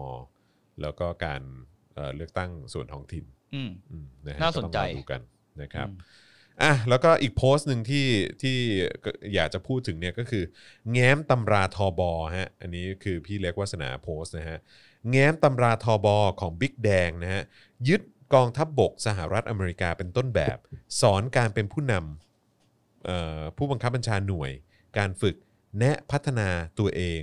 ยอมรับวิธีการคิดหลักนิยมใหม่ๆ แนวคิดต่อต้านการก่อการร้าย ภัยคุกคามรูปแบบต่างๆ ชี้โลกเปลี่ยนเร็วสลับซับซ้อนมากยิ่งขึ้นนะฮะแต่สิ่งที่สำคัญที่สุดก็คือ ยึดรูปแบบของกองทัพสหรัฐอเมริกา ถ้าจะพูดคำนี้นะครับ ผม มึงต้องทำให้ทั้งระบบเลยนะครับ ผม คือเพิ่งจะมีข่าวออกมาใช่ไหม อืม ที่เป็นผู้นำกองทัพของสหรัฐอเมริกา อืม ที่ออกมาเกี่ยวเหมือนสัมภาษณ์ว่าเขาจะแบบ ไม่ยุ่งกัน ไม่ยุ่งยุ่งกันเมืองอะ ใช่ คือแบบชัดเจนเลยนะ ครับผม แล้วเขาจะพยายามทำกองทัพลดบทบาทกองทัพที่เกี่ยวเกี่ยวกับการเมืองลงไปอีกอะ ถูกต้องครับผม พี่แดงถ้าพี่แดงจะทำเนี่ย อืม มันต้องเริ่มมาตั้งแต่ข้างบนเลยนะครับพี่ ครับผม คือการเปลี่ยนแปลงอย่างเงี้ยโครงสร้างแบบนั้นนั้นที่คุณจะได้กองทัพที่มีประสิทธิภาพขนาดนั้นนะ อืมฮึ คุณก็ต้องทำเหมือนเขาทั้งระบบ อืม ถูกไหมล่ะ อือฮึ เรื่องเกณฑ์อาหารเขาก็ไม่มี ใช่ ถ้ามึงจะทำตามแบบเขา มึงก็ต้องยกเลิกอย่างแรก ๆ เลย ที่ อืม ประชาชนจะรับรู้และเห็นได้เลย แล้วมันเป็นการกลไกที่ทำบีบให้กองทัพมันพัฒนาตัวเองด้วยนะ ในการที่คุณไม่มีทหารเกณฑ์อะ อืม คือคุณต้องกลายเป็นองค์กรที่ต้องเหมือน ไม่ว่าจะเป็นองค์กรอื่นนะคุณต้องมีการรับสมัครคัดเลือกสำหรับคนที่อยากจะมาเป็นจริง อืม ๆ แล้วก่อนที่คุณจะให้คนน่ะเขามีความรู้สึกว่าอยากจะมาเป็นจริง ๆอะคุณก็ต้องพัฒนาไม่ว่าจะเป็นเขาเรียกว่าอะไรเคลียร์พาดอ่ะคือเส้นทางทางอาชีพของเขา ความเป็นอยู่ของเขา อะไรมากมายอ่ะ คือคุณก็ต้องพัฒนาไม่ว่าจะเป็นค่าตอบแทนรายได้ อืม ที่เป็นธรรมการปฏิบัติ สวัส อย่าง ดิการ ใช่ อะไ การปฏิบัติ งๆะ อันที่ ม เป็นธรรมระหว่างผู้บังคับบัญชา ผู้ใต้บังคับบัญชา อืม อีก คือถ้าพี่แดงจะทำพี่แดงทำอย่างนั้นนะผมยินดีด้วย อืม แต่ถ้าพี่แดงจะมองไปโฟกัสเป็นเหมือนแบบจุดๆว่าแบบจ่อต้านก่อการร้าย อืม อย่างนั้นอย่างนี้ อืมฮึ ในเมื่อระบบมันเน่าเฟะอยู่อะคุณ อืมแล้วเอ่อระบบก็ดูมืดมากไม่ ใช่ สามารถเอาไฟไปส่องได้ด้วย ใช่ เออ ก็คือจากอย่างฝ่ายประชาชนเนี่ยไม่มีทางเอาไฟไปส่องได้ด้วยนะ อืมอืม แล้วก็คุณอยากจะมาอ้างว่าแบบอ๋ออเมริกาก็มีมันมันต่างกันคุณ อืม มันต่างกันแบบฟ้ากับเหวอะ อืม และอย่างอเมริกาหลาย ๆ ที่อะปฏิบัติการบางอย่างที่เขาทำออกมาจากกองทัพอะ อืม มันก็โดนประนามจากประชาชนมันในหลาย ๆ ครั้งด้วยนะ ใช่ แล้วแต่ในประเทศไทยเนี่ย พอประนามไปก็มีดราม่า ถูกต้อง พอบทบก็มาร้องไห้หรืออะไรอย่างเงี้ย คือ และที่สำคัญที่สุดเนี่ยเวลาเอ่อกองทัพสหรัฐเนี่ยทำอะไรที่มีปัญหาหรือมีประเด็นอะไรขึ้นมาเนี่ยมันมีคนรับผิดชอบนะฮะ ใช่ ใช่ เสมอ แล้วก็อีกอย่างหนึ่งนะครับพี่แดงครับก็คือว่ากองทัพสหรัฐอเมริกาเนี่ยไม่มีแนวคิดนะฮะเรื่องของการปฏิวัติรัฐประหารนะฮะ ไม่มี ไม่มีฮะ ไม่เคยมีด้วย ใช่ครับผม แล้วก็กองทัพไม่มีอำนาจเขาเรียกว่าอะไรตัวผู้บัญชาการกองทัพเขาไม่มีอำนาจขนาดนั้น ใช่ครับผม ทุกอย่างเขาต้องสั่งการโดยผู้นำเหล่าทัพจริง อืม ๆ ของประเทศเขาคือประธานาธิบดี รวมถึงพี่แดงเนี่ยก็ควรจะ อาจารย์คอมเมนต์หน่อย ไปไปบอกสื่อกันหน่อยนะฮะว่าไปบอกสื่อกันหน่อยนะฮะว่า ให้เลิกมาสัมภาษณ์ผู้นำกองทัพอะไรต่างๆ ได้แล้วฮะ อืม ไม่ว่าจะเป็นผบทบผบสูงสุดผบทรผบทอซึ่งก็ไม่ค่อยสำคัญเท่าไหร่นะ อืม เอออะไรพวกเนี้ยคือแบบว่า คือเลิกสัมภาษณ์ ผู้นำกองทัพได้แล้ว อืม เออ คือแบบว่าทำไมเอะอะมีเรื่องอะไรก็ต้องไปถามความเห็นผู้นำกองทัพ ในเรื่องการเมือง ใช่ ก็คือว่าเนี่ยเขามีการอย่างนั้นอย่างนี้ เอ กัน อ แล้ว ไป กอง ถาม ทัพจะมี ทำไม ท่าทียังไง ใช่ มึงไป คื เสื อ อก กองทัพ ะไร เสือกอะไร เออ ใช่ แล้วสื่อเนี่ย คือแบบ เลิกคุณต้องแบนอ่ะ เซึ่งอันนี้มันก็เป็นสิ่งที่ผมก็ถามพี่เล็กวาสนาเหมือนกันนะ ว่าแบบ อืม พี่อ่ะทำไมอ่ะพี่คือแบบคือจากสำหรับพี่เล็กเอง แล้วก็สื่อเอ่อสายทหารเองคือเขาบอกว่าก็ให้ทำไงอ่ะก็แบบว่าแบบสังคมไทยหรือว่าประวัติศาสตร์ไทยก็คือทหารแม่งอยู่คู่กับการเมืองมาตลอดอ่ะแล้วมันก็คือเขา แล้วแล้วพี่ไม่อยากเปลี่ยนแปลงให้ประเทศนี้มันดีขึ้นเหรอ ไม่คือสำหรับเขาคือเขาก็คือเขาก็เหมือนแบบไม่ไม่สามารถที่จะเลือกได้ไงเพราะว่าคือท้ายสุดกองทัพก็จะยังคงเสือกกับการเมืองอยู่ดีไง แต่มันก็ช่วยได้ เพ โด ราะ ย ฉะนั้นเขาที่เขาไม่สนำเสนอข่าวอ่ะ เออ ก็อันนั้น เข้าใจปะ อันอันนั้นก็จริง เออ คือถ้าเป็นอย่างเราอ่ะ เรามีอุดมการณ์อ่ะ เออ ใช่ไหมเราก็เราก็ไม่นำเสนออยู่แล้วไง ใช่ เออแต่คือแบบในในสไตล์ของพี่เล็กหรือว่าสื่อทหารน่ะคนอื่นๆน่ะก็คือเขาก็ก็จะมองว่าก็เขาทำเกี่ยวกับกองทัพมาตั้งนานแล้ว แล้วแล้วยิ่งโดยเฉพาะในตอนนี้เนี่ย กองทัพก็มาเสือกกบการเมืองเองอ่ะ คือเขาก็โดนดึงเข้าไปโดยที่ไม่สามารถจะหลีกเลี่ยงได้ อันนั้นคือลักษณะคำตอบของเขา ก็นั่นแหละก็แสดงว่าพี่ก็เป็นส่วนหนึ่งที่ทำให้ปัญหานี้มันก็ยังเกิดขึ้นอยู่ อืมอืม ผมก็พูดอย่างนี้ได้นะ อืมอืม ในเมื่อถ้าผมจะบอกว่าพี่เล็กพี่เล็กก็เป็นส่วนหนึ่งที่ทำให้ทุกวันนี้กองทัพก็ยังวนเวียนอยู่กับการเมือง อืม แล้วก็สิ่งที่พี่ทำเนี่ย มันสร้างผลกระทบที่รุนแรงมาก อืม ในต่อไปอีกอะแทนที่เรื่องมันไม่มีประเทศไหนในโลกที่เป็นประเทศพัฒนาแล้วยังมาคุยกันเรื่องแบบนี้กันอยู่เลย อืม นะเว้ยคุณ มัน ใช่ คนเขาไปกันที่อื่นแล้ว แล้วเขา ถูกต้อง ไปคุยกันถึงอวกาศแล้วเนี่ย ใช่ คือเขาจะไปตั้งอาณานิคมกันบนอวกาศ เอ แล้ว อ ใช่ไหมล่ะ อืม วันนั้นก็มีข่าวว่าซาอุจะไปเป็นใช่ไหม อืม ไปตั้งอาณานิคมที่อะไรอยู่อวกาศแล้วอะคือแม่งคือมันไปกันแบบ ประเทศเราแม่งยังอยู่แค่เนี้ยว่ากองทัพจะมาเสือกกับการเมืองเมื่อไหร่เมื่อไหร่จะปล่อยให้ประชาชนมีสิทธิเสรีภาพแบบร้อยเปอร์เซ็นต์เฮีย กูยังหมกอยู่กับเรื่องนี้อยู่เลยไหี้ย เออแต่ถ้าพูดถึงซาอุก็ก็ยอมรับแหละแม่งคือ เออ เผด็จการ เออ เต็มขั้น อืม แต่เผด็จการเต็มขั้นของแม่งอะ อืม ด้วยความที่ว่าแม่งมีทรัพยากรเยอะไง อืม ประชาชนมันเสือกอยู่ดีกินดีไง อืม เข้าใจปะไอคนส่วนใหญ่มันก็เลยไม่ค่อยตื่นตัวเฮียอะไรกันเท่าไหร่ อืม ในชีวิตอะไรอย่างเงี้ยแต่มันก็มีเนาะแต่มันก็มี อืม เรื่องเฮี้ยๆที่เกิดขึ้น มี ในประเทศแบบเยอะมากเหมือนกัน มีมีมีมี ก็มันมันก็ยังมีความอย่างนั้นอยู่ แต่นั่นแหละ แต่สุดท้าย end of line คือเขาคุยกันถึงเรื่องอื่นไปแล้ว คุณชนะพลบอกว่า อย่าว่ากองทัพบบกนะ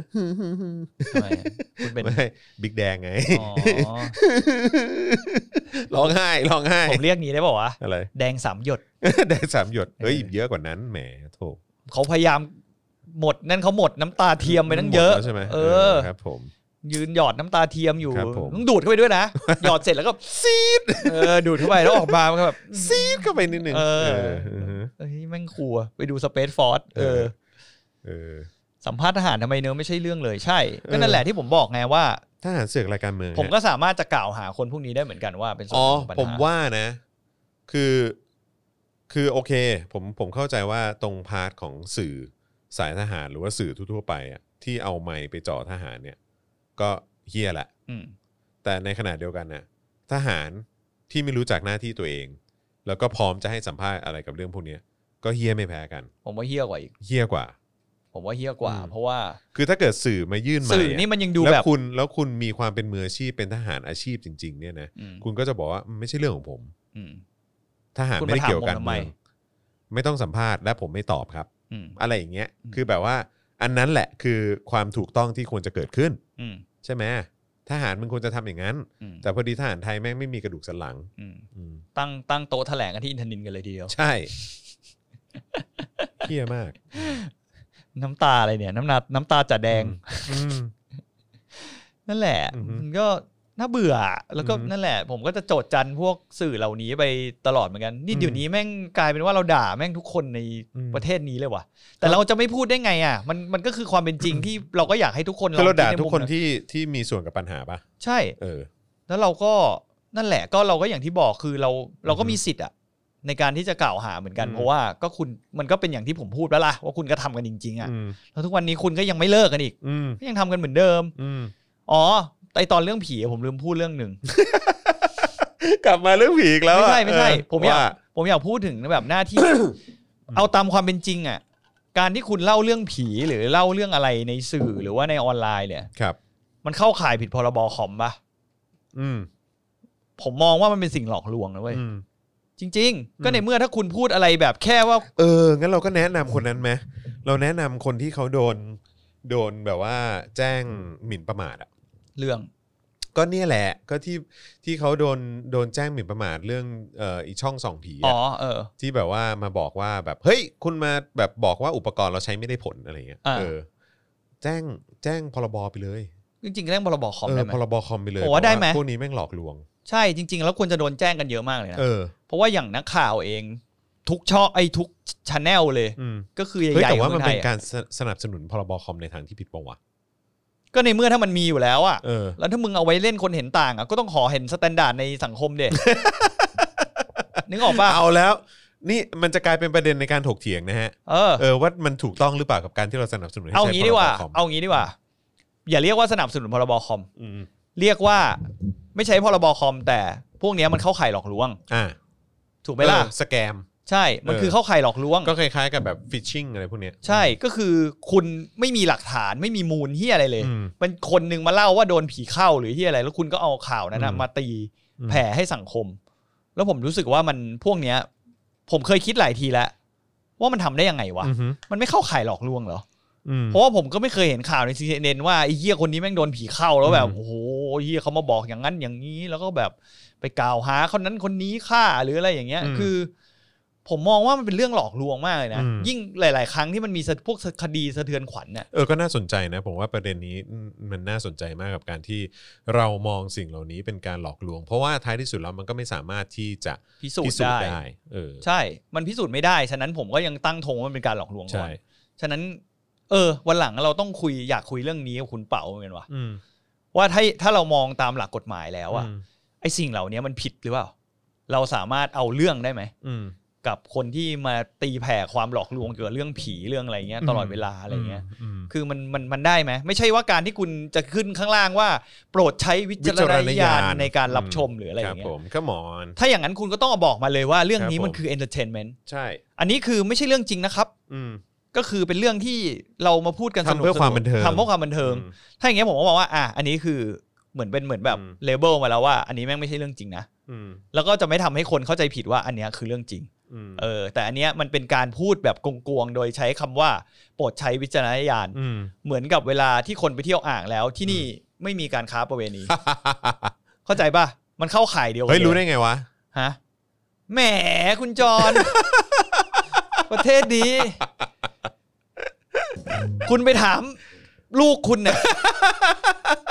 ผมว่าอยู่ปสามมันก็รู้แล้วว่าอ่าวนวดคืออะไร จงห เด็กสมัยเนี้ย เออเออ เออ เออก็จริง ผมว่าเด็กสมัยนี้มันโตเร็วกว่าอีก ใช่ อาจจะไม่ถึงปสามด้วย อืม นี่ตอนนี้เท่าไหร่ปหนึ่ง เออปหนึ่ง ปหนึ่งเนี่ยให้เวลาอีกสองปีลองดูสิ แกเบิร์ม วันหนึ่งเขาพ่อก็อาจพ่อพ่ออาบนวดคืออะไร เออ ผมว่ามันมันต้องมีแล้วแหละนี่เนี่ยเออแต่วันหลังเนี่ยอยากเออถ้ามีโอกาสได้คุยกับคุณเป๋าฝากถามดูดิเรื่องเหล่านี้นี่ผม คุย ส กับ น นัก ใจ กฎมามหาย ก ได้เออเดี๋ยว ใช่ หา ใช่ เดี๋ยวเชิญนักกฎหมายมานั่งคุยกันเรื่องนี้ ผมว่ามันน่าสนใจ มันน่าสนใจจริงๆนะครับ ผม แต่บอกว่าแต่ถ้าสมมติเราไม่พูดถึง คือ เรื่ มัน ข ถึงเวลาที่มันควรจะแบบว่า สังคายนาไอ้เรื่องเหล่านี้ไปหมด เออ จากสังคมไทยสักทีอ่ะ เฮ คือ ใช่ มันควรจะถึงเวลาแล้วอ่ะ ใช่ อืม มันทำให้ประวัติศาสตร์เพียนไปด้วยเพื่อความบันเทิงพยายามช่วยละก็ใช่ไงเพื่อถ้าเขียนเพื่อความบันเทิงอ่ะก็โอเค ก็ แต่ถ้าโปรดใช้วิจารณญาณในการรับชมอ่ะไม่โอเค มใช่ อืม อืม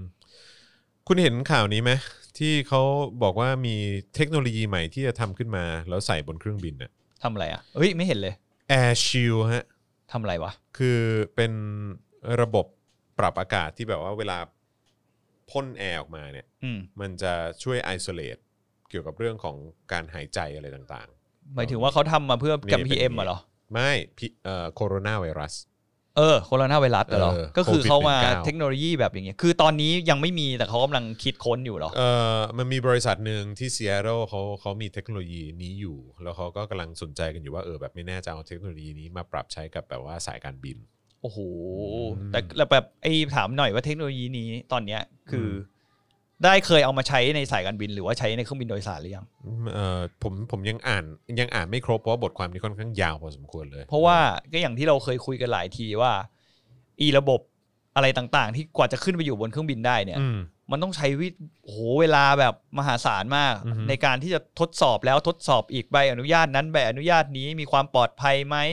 วัสดุที่ใช้นี่อันตรายต่อตัวเครื่องบินไหมคือมันมีอะไรเยอะแยะมากมายเลยคุณ อืม คือถ้าสมมติวันหนึ่งแบบมีคนอาจจะเคยมีเทคโนโลยีนี้อยู่ในมือ อย่างเช่นที่ผมเคยอธิบายไปยังวะ บอกว่าจริง ๆ หลอด LED อะคุณ มันอยู่กับเรามานานขนาดไหนแล้วอะ ฮึอือฮึ แต่เครื่องบินเพื่อจะเอาไปใช้บนเครื่องบินได้ไม่นานวันนี้ยเพราะว่า เข้าใจ ขั้นตอนในการขออนุญาตหรือเทคโนโลยีที่ใช้มันต้องแบบ คือทั้งๆที่คุณรู้ว่าหลอด LED แม่งปลอดภัยกว่าหลอดหลอดไส้อะ อืม คุณรู้เปล่าว่าไอ้เครื่องบินส่วนใหญ่ที่คุณขึ้นนะ อืม ไอ้รุ่นสมัยก่อนที่คุณขึ้น ก็ไม่นานมันเท่าไหร่เนี่ย พวกเครื่องอย่างสามสามศูนย์อะไรอย่างเงี้ยรุ่นก่อนที่แบบใหม่สุดอะไอ้ตรงไฟที่มันข้างๆหน้าต่างคุณเคยเห็นปะที่เป็นไฟเวลาเขาเปิดอะ อืม มันคือหลอดยาวนะเว้ย อืม มันคือเป็นหลอดเหมือน อ๋อเหรอ เหมือนเหมือนเวลาคุณไปโบสถ์อ่ะ อ๋อเหรอ มันเป็นหลอดยาวมัดอย่างนั้นน่ะ แต่ อ๋อเหรอ อาจจะเป็นหลอดยาวที่แบบทดสอบมาแล้วว่า อืม อาจจะไม่ อืม มีอันตรายต่อไอ้นั่นไอ้นี่อะไรอย่างเงี้ย มันเป็นหลอดยาวผมเคยยืนเปลี่ยนอยู่ผมก็ยืนมองไอ้เฮียไอ้สัตว์มันเหมือนเหมือนห้องน้ำส้วมหลุมเลย อือฮึ เอออะไรอย่างเงี้ยมันมันนานมากคุณกว่าจะปรับใช้ อ่ะโอเคเดี๋ยวก่อนเอ่อไออาตานี่คือเกี่ยวกับเรื่องของการบินใช่ไหม ใช่ เออก็คือตัวดี r e c เตอร์เออเขาเรียกว่า IATA Director General and CEO อืม เขาก็บอกว่าคือมันก็น่าสนใจนะระบบเนี้ย เพราะว่าคือ ถ้าเกิดว่าคือตอนเนี้ยสายการบินกำลังกำลังแบบต่อสู้เพื่อเพื่อความอยู่รอดกันอยู่ ถูก ใช่ไหมแล้วก็ยิ่งการไอ้เอ่อตัดที่นั่งตรงกลางอะ ไม่ได้ คื ช่วย หาา เฮียอะไร ใช่คือยิ่งยิ่งยิ่งทำให้คอสมันมัน สูงขึ้ ขึ้ น น แล้วก็ไม่ช่วยเฮียอะไรด้วย ใช่ เอาถ้าพูดกันตามตรงคือมันไม่ช่วยเฮียอะไรเท่าไหร่หรอก มมเพราะฉะนั้นคือเขาก็บอกว่า การที่จะมีเทคโนโลยีแบบใหม่แบบนี้เข้ามาเนี่ยเพื่อเพื่อช่วยตรงเนี้ยมันก็อาจจะคุ้มค่าเหมือนกัน อืม คืออันนี้เป็นการตั้งข้อสังเกต ก็คือในมุมของเขาว่าอาจจะ ใช่ เป็นไปได้ในการที่ดึง ซึ่งอันนี้ก็เป็นตัว Director General แล้วก็ CEO ของ IATA อืม ซึ่งผมก็ว่าเออก็อ่ะมันก็น่าสนใจนะ อืม ประเด็นนี้ก็น่าสนใจดีเหมือนกัน ใช่ คือมันไม่ใช่แค่ว่าบริษัทนี้ แบบคิดเทคโนโลยีขึ้นมา แล้วก็แล้วก็แค่นำเสนอออกมาเฉยๆแต่ว่าคืออันนี้มันก็มีการเอาไปถามกับทางเอ่อไอาตาด้วยเหมือนกัน ว่า อืม คิดเห็นอย่างไร พูดถึงเรื่องสายการบินน่ะ อืม ตอนนี้แบบลูกเรือไทยที่อยู่เอมิเรตส์อะ อืม ได้จดหมายรักกันเต็มเลย อืม คือจดหมายไล่ออก จริงเหรอ เลิกจ้าง จริงดิ ใช่ คือแบบไม่ได้รู้มาก่อนเลย แล้วก็มีอีเมลเข้ามาแบบ อืม แบบเหมือนประมาณว่า เด้งขึ้นมาเลย เออออฟสเก็ตแล้วนะอะไรเงี้ย Shit เดือนหน้าหรืออะไรเงี้ยทั้งหมดสัญญาก็กลับบ้านอะไรเงี้ย อืม เพราะตอนนี้สายการบินนี่หนักกันจริง อือฮึ ๆควอนตัสนี่ เหมือนรู้สึกโพสต์ไปแบบเกือบปลายปีอะ อืม ในการที่จะกลับมาการทำการบินเต็มรูปแบบอะ อืม คือพังอ่ะ คุณ อืม คือตอนนี้แบบสายการบินทุกที่ผมบอกเลยว่าพังแบบ อืม ไม่มีชิ้นดีอ่ะแล้วที่แน่ๆมันพังหนักๆก็คือสายการบินบ้านเราเนี่ยแหละการบินไทยอย่างเงี้ยผมว่า อืม ในความรู้สึกผมตอนนี้นะ การบินไทยนี่มีหนี้เท่าไหร่นะฮะ ไม่วันนั้นผมอ่านผิด อ่าสรุป ก็ อ่นผิด ประมาณเออน่าจะประมาณเกือบแต่ผมผมคาดการณ์เองนะ อืม ตอนแรกเขาบอกมีสองแสนสี่ใช่ปะ อืม แต่ผมว่าผ่านปีนี้ไปน่าจะมีสามแสนกว่า อ๋อ เพราะว่า ชัวร์ ปีเนี้ยมันประกอบดำเนินธุรกิจอะไรไม่ได้เลย อืม ทุกอย่างมันก็รันหมายถึงว่าเงินต้นที่ต้องผ่อนมันก็คือดอกเบี้ยตอนเนี้ยโอเคเข้าสู่ขั้นตอนล้มละลายหรืออะไรของเขาอะ อืม แต่สุดท้ายอะเจ้าหนี้ที่อยู่ตามต่างประเทศอะเขาก็คิดดอกเบี้ยคุณ อืม เหมือนปกติแล้วอีกอย่างอำนาจการบังคับใช้กฎหมายของไอตัวกฎหมายล้มละลายไทยอะ อืม มันไม่ได้ครอบคลุมไปถึงเจ้าหนี้ต่างประเทศที่แบบจะไม่จะมาทวงไม่ได้อะ อืม คือเขาก็มีสิทธิ์ทวง แล้วเขาก็ อืม บางคนก็ฮึ่มๆเหมือนประมาณว่ามึงบินมาเดี๋ยวกูจะยึดเครื่องบินมึง อืม ใช่ไหมแล้วผมว่า เอาตรงๆ รอดยาก ใช่ รอดยากถ้ามองความเป็นจริง ผมพูดแบบ ไม่ได้มีใบแอดของเขานะ อือฮึ แต่มันรอดไม่มันไม่รอดจริง ๆ คุณมันจะเป็นไปได้ยังไงที่คุณมีหนี้สามแสนล้าน แล้วคุณจะอยู่รอดต่อไปในธุรกิจการบินมันเป็นไปไม่ได้หรอก คนอื่นเขาอย่างตอนที่แจวล้มนี่รู้สึกสองแสนกว่าล้าน อืม สองแสนต้นๆเองมั้ง อืม ที่แจวประกาศ ใน ล้ ยุ ม ค ละลาย นั้น อะ นะ ในยุคนั้น อืม ใช่ประกาศล้มละลายแล้วก็มีการแบบปรับโครงสร้างยิ่งใหญ่มาก อืม แล้วตอนนั้นแต่ผมจำจำนวนฟีดเครื่องบินไม่ได้แต่ผมเชื่อว่าสายการบินที่เป็นหนี้สองแสนล้านณตอนนั้นของเจแปนแอร์ไลน์อะ อืม เครื่องบินเยอะกว่าเราแน่นอน อืม คือเขาเรียกว่าอะไรบริษัทเขาใหญ่กว่าเราอะ อืม แต่หนี่เขามีอยู่สองแสนล้านอะ อือฮึ คือแอสเซทเขามีเยอะกว่ามองอย่างนี้ดีกว่า อืม แต่ของไทยอ่ะมันไม่ใช่ไง คือฟีดมึงก็มีไม่ถึงประมาณแบบแตะแตะร้อยลำแล้วก็ลดลงไป แล้วส่วนใหญ่ไอ้เครื่องที่บอกว่าร้อยลำเนี่ย จอดทิ้งอ่ะ อืม ก็สิบกว่าลำแล้วหรืออะไรเงี้ยคือเครื่องที่ทำการบินจริง ๆ อาจจะอยู่ที่ 80ลำหรือ 70ลำอะไรเงี้ยแต่มึงมีเครื่องบินออนแฮนด์อยู่ร้อยลำแล้วมึงก็บอกว่ากูมีร้อยลำเลยมันก็ไม่ใช่ไง อือฮึ แต่สายการบินต่างชาติอะเวลาเขาบอกกูมีเครื่องบินร้อยลำอะคือกูใช้ร้อยลำไง อืม นึกออกไหมแล้วเขาก็เป็นฟลีดที่แบบใหญ่กว่าเราเยอะ แล้วเขาเป็นหนี้สองแสนล้านแล้ว หลาย ๆ อย่างอะความที่มันเป็นบริษัทการบินไทยมันเป็นอะไรที่แบบไอ้เฮียแม่งเป็นเหมือนแดนสนธยา อืม บางอย่างคุณก็พูดไม่ได้ อืม บางอย่างคุณก็ตรวจสอบไม่ได้ ครับผม คือมันมีอะไรที่มันแบบในกอไผ่แบบเยอะมาก มันมีอะไรที่มัน เกิป ไทยไทยๆอะฮะคุณผู้ชม ใช่มันไทยๆ ครับผ แล้วมันก็ ไทยๆมันมีเรื่องอะไรที่มันพูดไม่ได้ฮะคุณ อะเออ ผู้ชม มันแตะไม่ได้มัน ครับผม พูดไม่ได้เสร็จแล้ว อืม คุณจะมาปรับโครงสร้างบริษัทอะ อืม ที่มันยังมีอหย่างวะอย่างเงี้ย อืม อยู่วนเวียนอยู่ตลอดอ่ะ อืม มันจะปรับได้ยังไง เพราะความชิบหายของบริษัทเนี้ยมันเกิดมาจากคำว่าอหย่างวะเว้ย อืมใช่ เข้าใจปะแต่มันก็ยังแล้วผมเชื่อ คุณ คำว่า พูดแบบดีนะเนี่ยเอียงวะเนี่ย เออ คุณจะมันเฮียอะไรเนี่ย เออ คือมันก็ยังมีแล้วผมก็เชื่อว่าหลังจากไอ้ปรับอะไรเนี่ยไอ้แผนปฏิรูปอะไรของเขาเนี่ย อืม สุดท้ายอ่ะอีกคำว่าอีหยังวะนี่ก็ยังอยู่เว้ย อืม มันก็ไม่ได้ช่วยอะไรให้ดีขึ้น ตอนนี้สิ่งเดียวที่เขาทำได้ก็คือเหมือนไปบีบกับตัวที่เป็นพนักงาน ใช่ ตัวเล็กตัวน้อยที่ไปทำงานหาแดกแต่ละวัน ครับผม แล้วก็ไม่ได้ไปแตะคนที่มีอำนาจตัดสินใจอะไร พี่นพดล ใหญ่ โดนไหม ๆพี่นพดลเหรออ ม ผมเชื่อว่าเขาไม่น่ารอด เออครับผม อืแทงไว้เลยดีกว่า ครับผม ผมเชื่อว่าเขาไม่น่ารอด คืออาจจะรอดไปแบบ สักแป๊บหนึ่งให้คุณสบายใจอ่ะ อืม แล้วสักพักหนึ่งก็เซอร์ไพรส์ eventually เออเซอร์ไพร ครั ส์ บผม เพราะตอนนี้ก็พูดจริง ๆ ว่าสิ่งที่เหมือนดีๆออกมาพูดที่แบบจะไม่มีการเลิกจ้างพนักงานในช่วงนี้หรืออะไรเงี้ย อืม ผมว่ามันเป็นการผายผ้าเอาหน้ารอดก่อน อืม แล้วก็ ก็ตามสไตล์อะครับ ใช่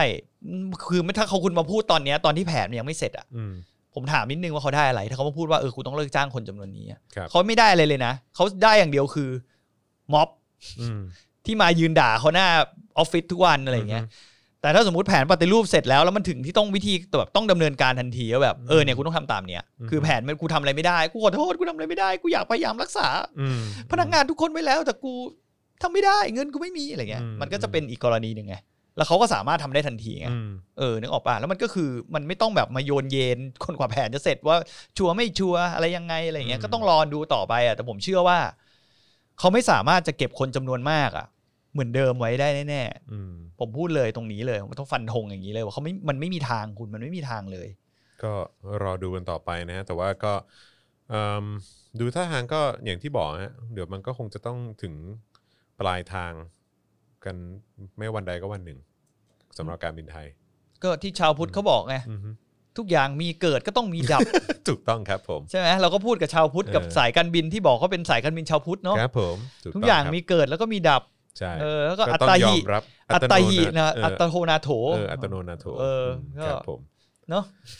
นะฮะอ่ะโอเค ใครที่ดูอยู่นะครับ ก็อย่าเพิ่งไปไหนนะครับ กดแชร์นะครับสำหรับไลฟ์นี้ไปที่ Facebook นะฮะหรือว่าโซเชียลมีเดียของทุกท่านด้วยนะครับ แล้วก็ใครอยากจะสนับสนุนเรานะครับ ก็สนับสนุนได้ผ่านทางบัญชีกสิกรไทยที่ขึ้นอยู่ตรงนี้นะครับ 0698 975 539 นั่นเองนะครับ แล้วก็ไปช้อปปิ้งกันได้ที่ Spoke Dark Store นะครับ ส่งดาวกันเข้ามานะครับ หรือว่าไปกดจอยนะครับ กันได้ด้วยเหมือนกันที่ YouTube นะครับ ซึ่งเป็นปุ่มอยู่ข้างๆ ปุ่ม subscribe นั่นเองนะครับ ก็ใครอยากจะร่วมสนับสนุนเราแบบรายเดือนนะครับ ก็สามารถทำได้ด้วยเหมือนกันนะครับเอ่ เมื่อ อ กี้คุณวิชัยถามว่า ว่า เครื่องบิน อืมไหน ทุกประเภทเอ่อทุกประเภท วิชัย แต่ละลำต้องเสียภาษียังไงครับ ไม่ต้อ เอง อ เสียภาษีครับ ครับผม เครื่องบินไม่ต้องเสียภาษีครับ อืมฮึ ผมว่านะไม่ต้องเสียนะ อืม เพราะมันอยู่ในโซนที่เหมือนเป็นเขตปลอดภาษีอ่ะ อ๋อเหรอ โอ้มันไม่ต้องเสียภาษีนี่ ไม่แน่ใจ ผมไม่เคยเห็นมี อืม ใครมาพูดเรื่องเห็นราคาเครื่องบินเมืองนอกกับราคาเครื่องบินเมืองไทยก็เท่ากัน อืม อ๋อของของไทยอาจจะมีภาษีอย่างอื่น นี่ไงอืมฮึ ภาษีบุคคล ครับผม อีกหนึ่งเรื่องที่น่าสนใจครับ ซึ่งเป็นสิ่งที่เราก็เอ่อเคยได้ยินมาจากพี่โอ๊ตใช่ไหม เรื่อง เรื่องที่แบบว่าถ้าสู้ก็ให้สู้กันด้วย กระเป๋าตังค์ เอ่อกระเป๋าตังค์ของเรา ซึ่ง อืม ผมว่าน่าสนใจมากเลย คือมันเกิดเหตุการณ์หนึ่งฮะเอ่อที่ทาวซาโอคลาโฮมานะฮะ ซึ่งเอ่อมันเป็น คือมันกำลังจะมีการเหมือนคล้ายๆกันรวมตัวกัน เพื่อฟังกันเขาเรียกว่าอะไรกัน มันมันเรียกว่าอะไรวะแรลลี่อ่ะเป็น แร แบ ล บ ลี่ก็คือ เ การชุมนุม เออเป็นเป็นการชุมนุมที่ ทาง ที่ การเมือง ที่ทรัมป์อ่ะทรัมป์เขาไปเหมือนแบบจะไป หา ขึ้น เสี เวย ง ทีอ่ะเออเขาจะไปขึ้นเวทีแล้วก็พบปะกับผู้สนับสนุนของ ฟัง เขา ปลาใส เ เออ อืม คล้ายๆกับงานงานปราศัยของโดนัลด์ทรัมป์อะไรเงี้ย แล้วก็คือเขาจัดขึ้นในรู้สึกว่าจะเป็นสเตเดียมอันหนึ่งซึ่งแบบว่าสามารถแบบเหมือน จุคนได้เยอะ จุคนได้เยอะมากเลยอะไรเงี้ย แล้วก็ก่อนงานเนี่ยเขาก็มีให้คนเรจิสเตอร์ไว้ใช่ไหมคือแบบว่าเหมือนไปลงชื่อไว้ลงทะเบียนไว้อะไรเงี้ย เออว่าใครจะมางานอะไรประมาณเนี้ย เออแล้วเขาก็จะได้แบบเหมือนเออมีการเออเคลียร์พื้น เพราะมันมี ที่ห โควิ รือ ด อะไรพวก ด้วยใช่ นี้ ไหม อะไรพวกเนี้ยเออแบบอะไรประมาณเนี้ย แล้วแบบ คือแม่งเจ๋งมากเลยคือ ทางทรัมป์เองหรือว่าทางแบบเหมือนฝ่ายประชาสัมพันธ์ของเขาก็บอกว่า โหไอการเอ่อรวมตัวสำหรับงานปราศัยครั้งนี้เนี่ย คนแม่งจะมาเป็นล้านเว้ยคือคนต้องมาเป็นล้าน ทำไม แน่ๆ มันคุ้นๆวะ แม่งเหมือนมวลมหาประชาชน เออ เออ แม่ นะ งคุ้นๆว่ะ ออ โมเดลเนี้ย ครับผมก็คือทรัมป์เนี่ยก็บอกว่าโอ้โหคนมาเป็นล้านแน่ๆงานเนี้ยเพราะว่าคนแบบลงทะเบียนไว้เยอะมากอะไรเงี้ยแล้วสรุปว่าพอถึงวันงานจริงอ่ะคือแบบคนแม่งมาแบบจ้อยหนึ่ง ก็ ค คน น แม่งมาอย่างเงี้ยคุณเนี่ย คือคนแม่งแบบหล้อมแหลมอ่ะ เฮ้ยเขาโซเชียลดิส a นซิ่ง ไม่ใช่เว้ย เออ คือเรื่องของเรื่องคืออะไรรู้ป่ะคือมันมีเอ่อพวกแฟนๆเคป๊อปออกมาบอกว่า คือพวกเขาอ่ะเหมือนรวมตัวกัน แล้วก็ไปลงทะเบียนออน ไป ไลน์ ปั่นเหรอะ ไปปั่น ไอ้เฮียเขาชอบ เออ ไปปั่นแบบประมาณว่าไปลงทะเบียน เออ คือไปเฟกอะว่าแบบเหมือนเดี๋ยวกูจะไปงานอะ เออ แล้วก็เหมือนแบบไปไปเหมือนแบบไปดักเอาเอาที่นั่งไว้ทั้งหมด พื้นที่อะ ก่อนอะเออ แล้วก็กลายเป็นว่า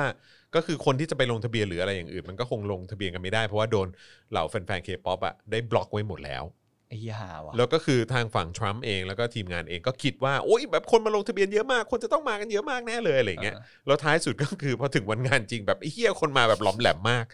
นอกสเตเดียมโล่งโจ้ง แบบว่าไอ้ตรงพื้นที่ตรงกลางของสเตเดียมก็แบบว่าคนแบบกระจึงหนึ่ง เออ แล้วก็บนสเตเดียมก็แบบจึงหนึ่งอะไรอย่าง เอ เงี้ย อ คือแบบถือว่าเป็นความเสียหน้าที่สุดในประวัติการของทรัมป์เลยแหละ แม่งโคตรปั่นเลยอะ โคตรเจ๋งอ่ะแม่ง เออ เจ๋งมากคือแบบแฟนๆเคป๊อปในสหรัฐอเมริกาแม่งแบบโคตรเจ๋งอ่ะ แม่งกลายเป็นว่า เนี่ยอันนี้คือ อืม เฮียไม่อยากจะพูดอย่างนี้เลยว่ะ เออ จะโดนดราม่าไหมอะ ว่า ดูแฟนๆเคป๊อปของอย่างอเมริกาเองอะ อืม คนคนที่ติดตามเหมือนศิลปินที่แบบเป็นเดนตายอะ อืม ที่ที่เราหลาย ๆ ครั้งในเมืองไทยที่เราเรียกกันว่าติ่งอะ เออ นี่ไงเขาบอกว่าเจอติ่งเล่นละ เออ ใช่ ที่เรียกว่าติ่งเนี่ย เออ เขายังมีความตื่นตัวทางการเมืองของเขาอะ เจ๋งเนอะ ด้วยนะ เออ ในขณะที่เขาติ่งอยู่อะ ใช่ แต่กลายเป็นว่าในเมืองไทยอ่ะ หลาย ๆ ครั้งนี่ผมไม่ได้เบลมนะหมายถึ อื ง ม ว่าตามประสบการณ์ส่วนตัวที่ผม อืม พยายามดูพยายาม อือฮึ ส่องอ่ะมันกลายเป็นว่าส่วนใหญ่คนที่ได้เรียกว่าติ่งอ่ะ อืม ดารา อือฮึ เคป๊อปหรืออะไรอย่างเงี้ย อืม เขาไม่ค่อยมีความตื่นตัวทางการเมืองเนาะ อืม ในเมืองไทยอ่ะเนอะ เฮ้ยแต่ว่าอันนี้อันนี้อันนี้ผมอาจจะขอเห็นต่างนิดนึง อ่า คือ คือผมรู้สึกว่าหลาย ๆ คนที่มีความที่มีความตื่นตัวทางด้านการเมืองใน Twitter อ่ะ อืม เออสำหรับเท่าที่ผมเจอนะ คือผมก็เล่น ก็เป็นติ่ Twitter ง เยอะ นะ ใช่ เออ ใช่คือแบบว่าคือเท่าคือเอาเป็นว่า engagement ในการ retweet อืม หรือว่า engagement ในการร่วมแสดงความคิดเห็นในทวีตอะไรต่างๆเนี่ย อืม ก็เป็นชัดเจนว่าเป็นแฟนคลับเอ่อศิลปินเกาหลีหรือว่าแบบแบบเคดราม่าเคป๊อปอะไรต่างๆ เหล่าเนี้ยคือค่อนข้างเยอะนะ อืม เยอะเยอะเยอะเลยแหละ คนที่ follow ผมส่วนใหญ่อะ เป็นติ่งเกาหลี ใช่ จริงเหรอ ใช่ ไม่แต่อันเนี้ยผมพูดในมุมที่ประสบการณ์ส่วนตัว อ่ะใช่ คือ ผมผม คือ อัน คน นี้อันนี้ ใกล้ตัวผม อันนี้ เฉย อันนี้ผมก็พูดผมก็พูดในใน ในเรื่อง Twitter ออนไลน์ ใน ใช่ทไหมวิตเตอร์เหมือนกัน อ่า เอออ่ะอันนี้พูดถึงไอ้ก้อยปะ ๆไม่หลายคนเลย เอออย่างอย่างอย่างก้อยเนี่ยก็สน เออ ใจอย่างเอ่อก้อยก็สนใจแบบว่าศิลปินเกาหลี ใช่ บันเทิงเกาหลีเลยก็ตามแต่ ใช่ ว่าถ้าพอพูดถึงการเมืองปุ๊บเนี่ยก้อยทูน ใช่ เอาเลย จะแบบฟึด ใช่ แต่ตอนนี้ เ ผมกำลังล้างสมองก่อน เข้าใจแต่ว่าในในออนไลน์อ่ะใน อืม ที่ผมเจอใน Twitter หรืออะไรก็ตามอ่ะเขา อืม ค่อนข้างค่อนข้างตื่นตัวพอสมควรนะแล้วก็ อืม เกลี้ยวกราดด้วยนะ อืม ซึ่งผมชอบมาก ผมชอบ ผมชอบ energy นั้นมากเอออ ม แต่ว่าผมมั่นใจว่ามันมีอีก มันมีอ่ะสมมติเท่าที่ผมเจออาจจะเป็น 20%ของของติ่งเกาหลีก็ได้อะไรเงี้ย เออ ซึ่งจริง ๆ แล้วถ้าเกิดว่าบรรดาติ่งเกาหลีในโลกออนไลน์แบบว่าตื่นตัวกันแล้วก็แบบว่าลุกฮือกันขึ้นมาเพื่อต่อสู้กับเผด็จการแล้วว่าเรียกร้องประชาธิปไตยเนี่ยนะ โอ้โห อืม มึงเอ้ย สุดยอด อืม แล้วแอคหลุมเยอะแค่ไหนอะคือ ม แอคหลุมคือหมายความว่าแอคที่ไม่ได้ใช้หน้าตัวเองอะ อ่า เออ แล้วถ้าเกิดว่าคนเหล่านั้นออกมาส่งเสียงกัน แล้วก็แบบว่าสร้างเทรนด์แบบแฮชแท็กอะไรขึ้นมา อืม ใน Twitter ขึ้นมาเนี่ย โอ้โห แม่งจะถล่มทลายขนาดไหน งั้นคุณจอนต้องแต่งตัวเป็นศิลปินเกาหลีแล้วแหละ โอ้โห แค่หน้าก็ไม่ได้แล้วคุณ เออ แบบต้อง เออ มาเป็นแบบพักซิลอย ตัดผมพักซิลอยก่อนเลย เริ่ม แค่ ต้น หน้าก็ ง่าย ไม่ได้แล้วฮะ ๆเอาแบบ มันต้องพยายามดึงมวลชน อืม กุนติ่งเกาหลีเข้ามาอยู่ในฝั่งเรา เฮ้ยเขามีพลังเยอะมากนะ คืออ ม แบบผมพูดตรงๆเลยว่าแบบ energy กำลังการซื้อหรือว่ากำลังอะไรต่างๆ เหล่านี้คือแบบพลังงานของเขาอะเยอะมาก คือแฟนๆศิลปินเกาหลี แฟนๆเอ่อเขาเรียกว่าอะไรอุตสาหกรรมบันเทิงเกาหลีอะไรอย่างเงี้ย อืม คือแบบว่าโอ้โหแบบผมผมยกให้เลยว่าเป็นคนที่มี energy สูงมาก มันมันเป็นไปได้ไหมว่า คือความตื่นตัวจากศิลปินเขาได้รับผลเขาเรียกว่าอะไรอ่ะ อืม ผลมาจากศิลปินเกาหลี หรือว่าสังคมเกาหลีที่เขาได้สัมผัสมา ๆ อืม ซึ่งสังคมเกาหลีเป็นสังคมที่ตื่นตัวทางการเมืองมาก ใช่ใช่ มันเป็นไปได้ไหมว่าเขาก็เลย adopt วัฒนธรรมแบบนั้นมาด้วยไกลๆขณะที่เขากำลังเสพ ก็ ความ ก็ เป็น เป็นไป เกาหลี ได้ เพราะว่าผมผมก็เชื่อว่าอย่างไอตอนที่มันมีการแรลลี่หรือว่าการเขาเรียกว่าอะไรนะชุมนุมเพื่อต่อต้านเอ่อประธานาธิบดีคนก่อนของทางเกาหลีเนี่ยคือเรื่องนี้ต้องเป็นเรื่องที่เอ่อแฟนๆเกาหลีเนี่ยเขาต้องเขาต้องรู้ข่าวเนี่ย อืม เพราะว่ามันเป็นข่าวดังในในเกาหลีอ่ะ แล้วมันมีอินฟลูเอนเซอร์มาพูดหลายคนด้วยใช่ไหม ใช่ อืม อืมเพราะฉะนั้นคือผมก็รู้สึกว่า ผมก็รู้สึกว่าคือจริง ๆ แล้วถ้าถามว่าเขาอาจจะได้อิทธิพลหรืออะไรพวกนี้ ใช่ มาจากฝั่งเกาหลีด้วยหรือเปล่า ก็อาจจะเป็นไปได้ ไม่แน่ว่าคนที่เป็นอย่างเงี้ย อย่างคุณจรผมอาจจะมองว่าอาจจะเป็นติ่งที่แบบตัวจริงแบบเคี้ย อือฮึ ๆเข้าใจปะ อืม คือแบบคนที่แบบไม่ได้ติ่งเฉพาะตัวบุคคลนั้นน่ะ อืม คือเป็นติ่งวัฒนธรรมเขาด้วยอะ อืม คือเหมือนพยายามจะเสพพยายามจะเข้าใจในโครงสร้างสังคมของเขา แล้วก็อะไรที่ทำให้ เนี่ยมีการจุติของศิลปินเกาหลีที่แบบ อืม ดังขนาดนี้มา อืม ได้ยังไงอะไรเงี้ย อืม ทั้งทั้งๆที่เมื่อ 4 0 50 ก่อน 50 ปีก่อนน่ะ อืม ประเทศเขาแม่งล้าหลังกว่าเราอีก ใช่ อะไรอย่างเงี้ย อืม ผมคิดว่าพอไปถึงจุดหนึ่งเวลาคุณติ่งมานาน พอสมควร เขาก็จะ คุณพยายามจะเริ่มเปรียบเทียบ ใช่ใช่ ว่าทำไมสังคมเขาไปได้ขนาด เขา นั้น เขา วะ เขาก็จะสะท้อนมาที่สังคมสังคมของตัวเอง ทำไมกูยังไม่มีแบบนี้ ใช่ อือฮึ แล้วทำไมเรายังไม่มีแบบ อืม ศิลปินที่กลุ่มศิลปินที่มีคุณภาพแบบเขา อือฮึ คือศิลปินเกาหลีต้องยอมรับอย่างหนึ่งคือผมไม่ได้ติดตามแล้วผม อื ก็ ม ไม่ได้อินอะไรนะ อือฮึ แต่ผมรู้สึกว่าสิ่งที่ผมเห็นชัดอย่างหนึ่งเลยคืออ ม พวกกลุ่มศิลปินเหมือนแบบพวกเกิร์ลกรุ๊ปหรือพวกไอดอลพวกเนี้ยเขาทุ่มเทกับการที่เขาจะเป็นไอดอลอ่ะ อือฮึ คือทุกแง่มุมในชีวิตเขาเลยเนอะ ใช่ มีการแบบฝึกซ้อมหนักมาก มีการแบบคือมันมีอะไรที่แบบมากมายแรงเพรสเชอร์ก็เยอะอะไรอย่างเงี้ย อือฮึ คือก็ไม่แปลกใจอะว่าภาพที่ออกมามันทำให้คนรู้สึกว่า คนคนนี้แม่งเหนือมนุษย์ไปอะ ไม่แล้วสิ่งที่สำคัญที่สุดก็คือว่าอันนั้นคือในตั้งแต่ตัวบุคคลเองก็คือตัวตัวศิลปินเองที่จะต้องมีการแข่งขันกันแล้วใช่ไหม ใช่ แม้กระทั่งระหว่างวงเองอ่ะ อืม ก็ต้องมีการแข่งขัน แม้แม้กระทั่งในค่ายเองก็ต้องมีการแข่งขัน อืม ใช่ไหมแล้วแม้กระทั่งในอุตสาหกรรมเพลงของเกาหลีเองก็ต้องมีการแข่งขัน อืม เพราะฉะนั้นก็คือมันเป็นการแข่งขันตลอดเวลา อืม แล้วก็แข่งขันเพื่อให้ได้ว่าใครแม่งทำกระแสดีที่สุด ใครแม่งทำเงินได้มากที่สุด ใครแม่งสามารถแบบว่ามีแฟนคลับเยอะที่สุดหรืออะไรก็ตามอ่ะคือมันคือการแข่งขันไง ใช่ เออแล้วมันเป็นการเปิดกว้างว่าทุกแบบมันมีมันมีการแข่งขัน มันคือ ที่ ตลาด ค่ เส อนข้ง รีไง ค่อนข้างกว้าง เออ เออมันเป็นมันเป็นทุนนิยม ใช่ เออแต่ในขณะเดียวกันมันก็มันก็มีประชาธิปไตยควบคู่ไปด้วยอะไรอย่างเงี้ย อืม เพราะฉะนั้นมันก็สะท้อนกลับมาที่บ้านเราด้วยเหมือนกันว่าเออแล้วการแข่งขันในบ้านเรามันมีมากขนาดไหน อืม เออมันก็กลับมามอง ไม่มีไง เออก็ใช่ไงอืม ในอุตสาหกรรมบันเทิงของเราอ่ะก็ต้องยอมรับว่าแม่งจะแบบ ผมว่าการแข่งขันแม่งต่ำนะ ผมมองว่ามันเป็นโมโนโพลีอ่ะ อืม คือมันก็ไม่มีตอนนี้อย่างสมัยก่อนตอนเราเด็กๆจำได้ไหม เอาแค่ผู้จัดอะ อ่า ผู้จัดแบบผู้จัดละครอะ มันก็หน้าเดิมๆ หน้าเดิม เออ ๆแล้วแถมมีการแบบว่าส่งต่อด y น a สตี้นะฮะ อืมให้ อย่า เป็น ง ลูก ช่อง ให้ป็น สา หล ม น อย่างเงี้ย ได้ไ ก็ส่งต่อให้ลูก เออ อะไรอย่างเงี้ยให้ลูกมาทำต่อ อืม ซึ่งโอเค ผมก็เข้าใจว่าเออมันก็แบบอาจจะเป็นเรื่องปกติ ธุรจคร แบ อบบ ครัว เออธุรกิจครอบครัว แต่ว่าก็คิดดูดิแม่งมีอยู่แค่เนี้ย อืม เออแล้วการแข่งขันแม่งยังไงวะ ไม่แต่สมัยตอนเราเด็ก ๆ ที่ผมจะบอกว่า ผมว่าสมัยตอนที่เราเด็กๆอ่ะมันมี อืม การแข่งขันมากกว่านี้ไหมในในในเรื่องในเรื่องวงการเพลงคุณจำ อืม ได้ไหมสมัยก่อนมันมีออนป้ามี เออเออเออ เออมันคือมันมันมีอะไรที่แวรี่มากกว่านี้มากๆ อ่ อะ ฮะอ่าฮะ แต่ด้วยความที่ว่าพอวันหนึ่งพอ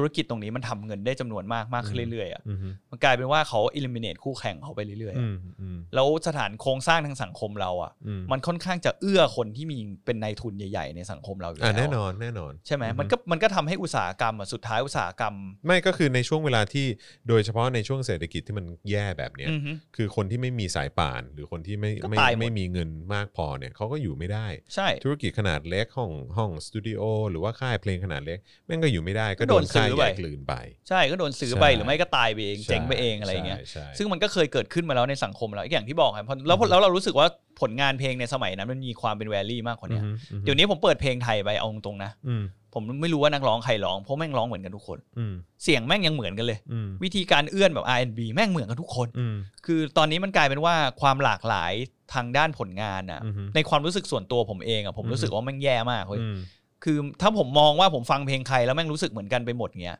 แสดงว่าความหลากหลายในวัฒนธรรมไอ้ยในศิลปะแม่งเลือนหายไปหมดแล้วอะ ใช่ เออ มันกลายเป็นว่าใครแม่งมาทำ แต่ แบบ ว่าอันนี้ นี้ มัน ขาย ก็แล้ว ได้ แต่เท ขาย ส ได้ นะฮะ ใช่ อันนี้ ใช่ มันแล้วแต่เทสนะเพราะว่าคื ใช่ อ อย่างผมเองอย่างพี่พี่โบ๊ทเองเราก็ได้พยายามเปิดใจที่จะฟังแล้ว ใช่ แต่ว่า ก็ก็มันไม่ได้สัมผัสได้ถึงความ ไอเดนติตี้อ่ะ เออ ยู อะไรอ นิ ย่างคเงี้ย หรือว่าความเป็นแบบ อืม มันคือมันกลายเป็นว่า ซึ่งอันนี้ไม่ ใคร ได้ ขายได้แล้วก็ทำ ซึ่ง ตามกันอ่ะ ซึ่งซึ่งเราไม่ได้เบลมศิลปินรุ่น ใช่ ใหม่นะ เพียงแต่ว่าคือมันบางทีมันถูก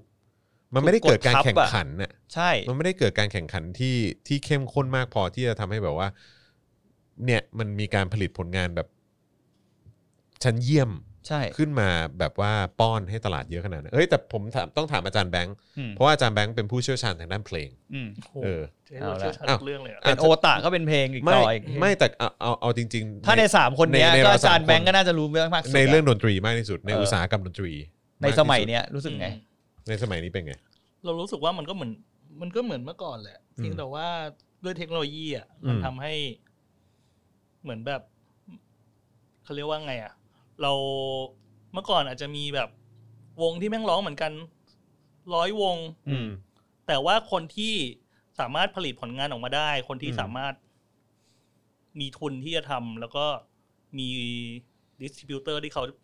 ยินดีที่จะทำให้อะ อืม มันน้อยกว่านี้ไง อืม แล้วพอถึงยุคหนึ่งมันมีอะไรนะ อันนี้อันนี้ผมขอด่าเลย เพราะว่าเรารู้สึกว่ายุคที่มันมีเบดรูมสตูดิโออะที่แบบ คือใคร เราสาว ะ มารถทำงาน เบ ใน ดเบดรูมสตูดิโอก็คือหมายความว่าคือทำทำ ทำงาน ทำในห้อง ทำเพลงในห้องนอน เออ ได้ ใน ได้ ห้องนอนได้เลยอะไร เอ เงี้ย อทำให้พวกเนี้ย ผลงานพวกเนี้ยมันออกมาเยอะเกินไปเว้ย อืม อืม แล้วเราก็จะเห็นไอ้ร้อยคนที่แม่งซ้ำๆๆๆกันมา อืม เออ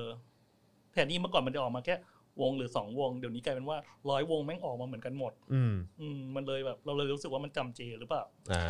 ไม่แต่ความรู้สึกผมอ่ะผมมองย้อนกลับไปอีกไอ้เฮียชอบ อืม มองอะไรลึกๆเหนืออ ม กู ผมรู้สึกว่า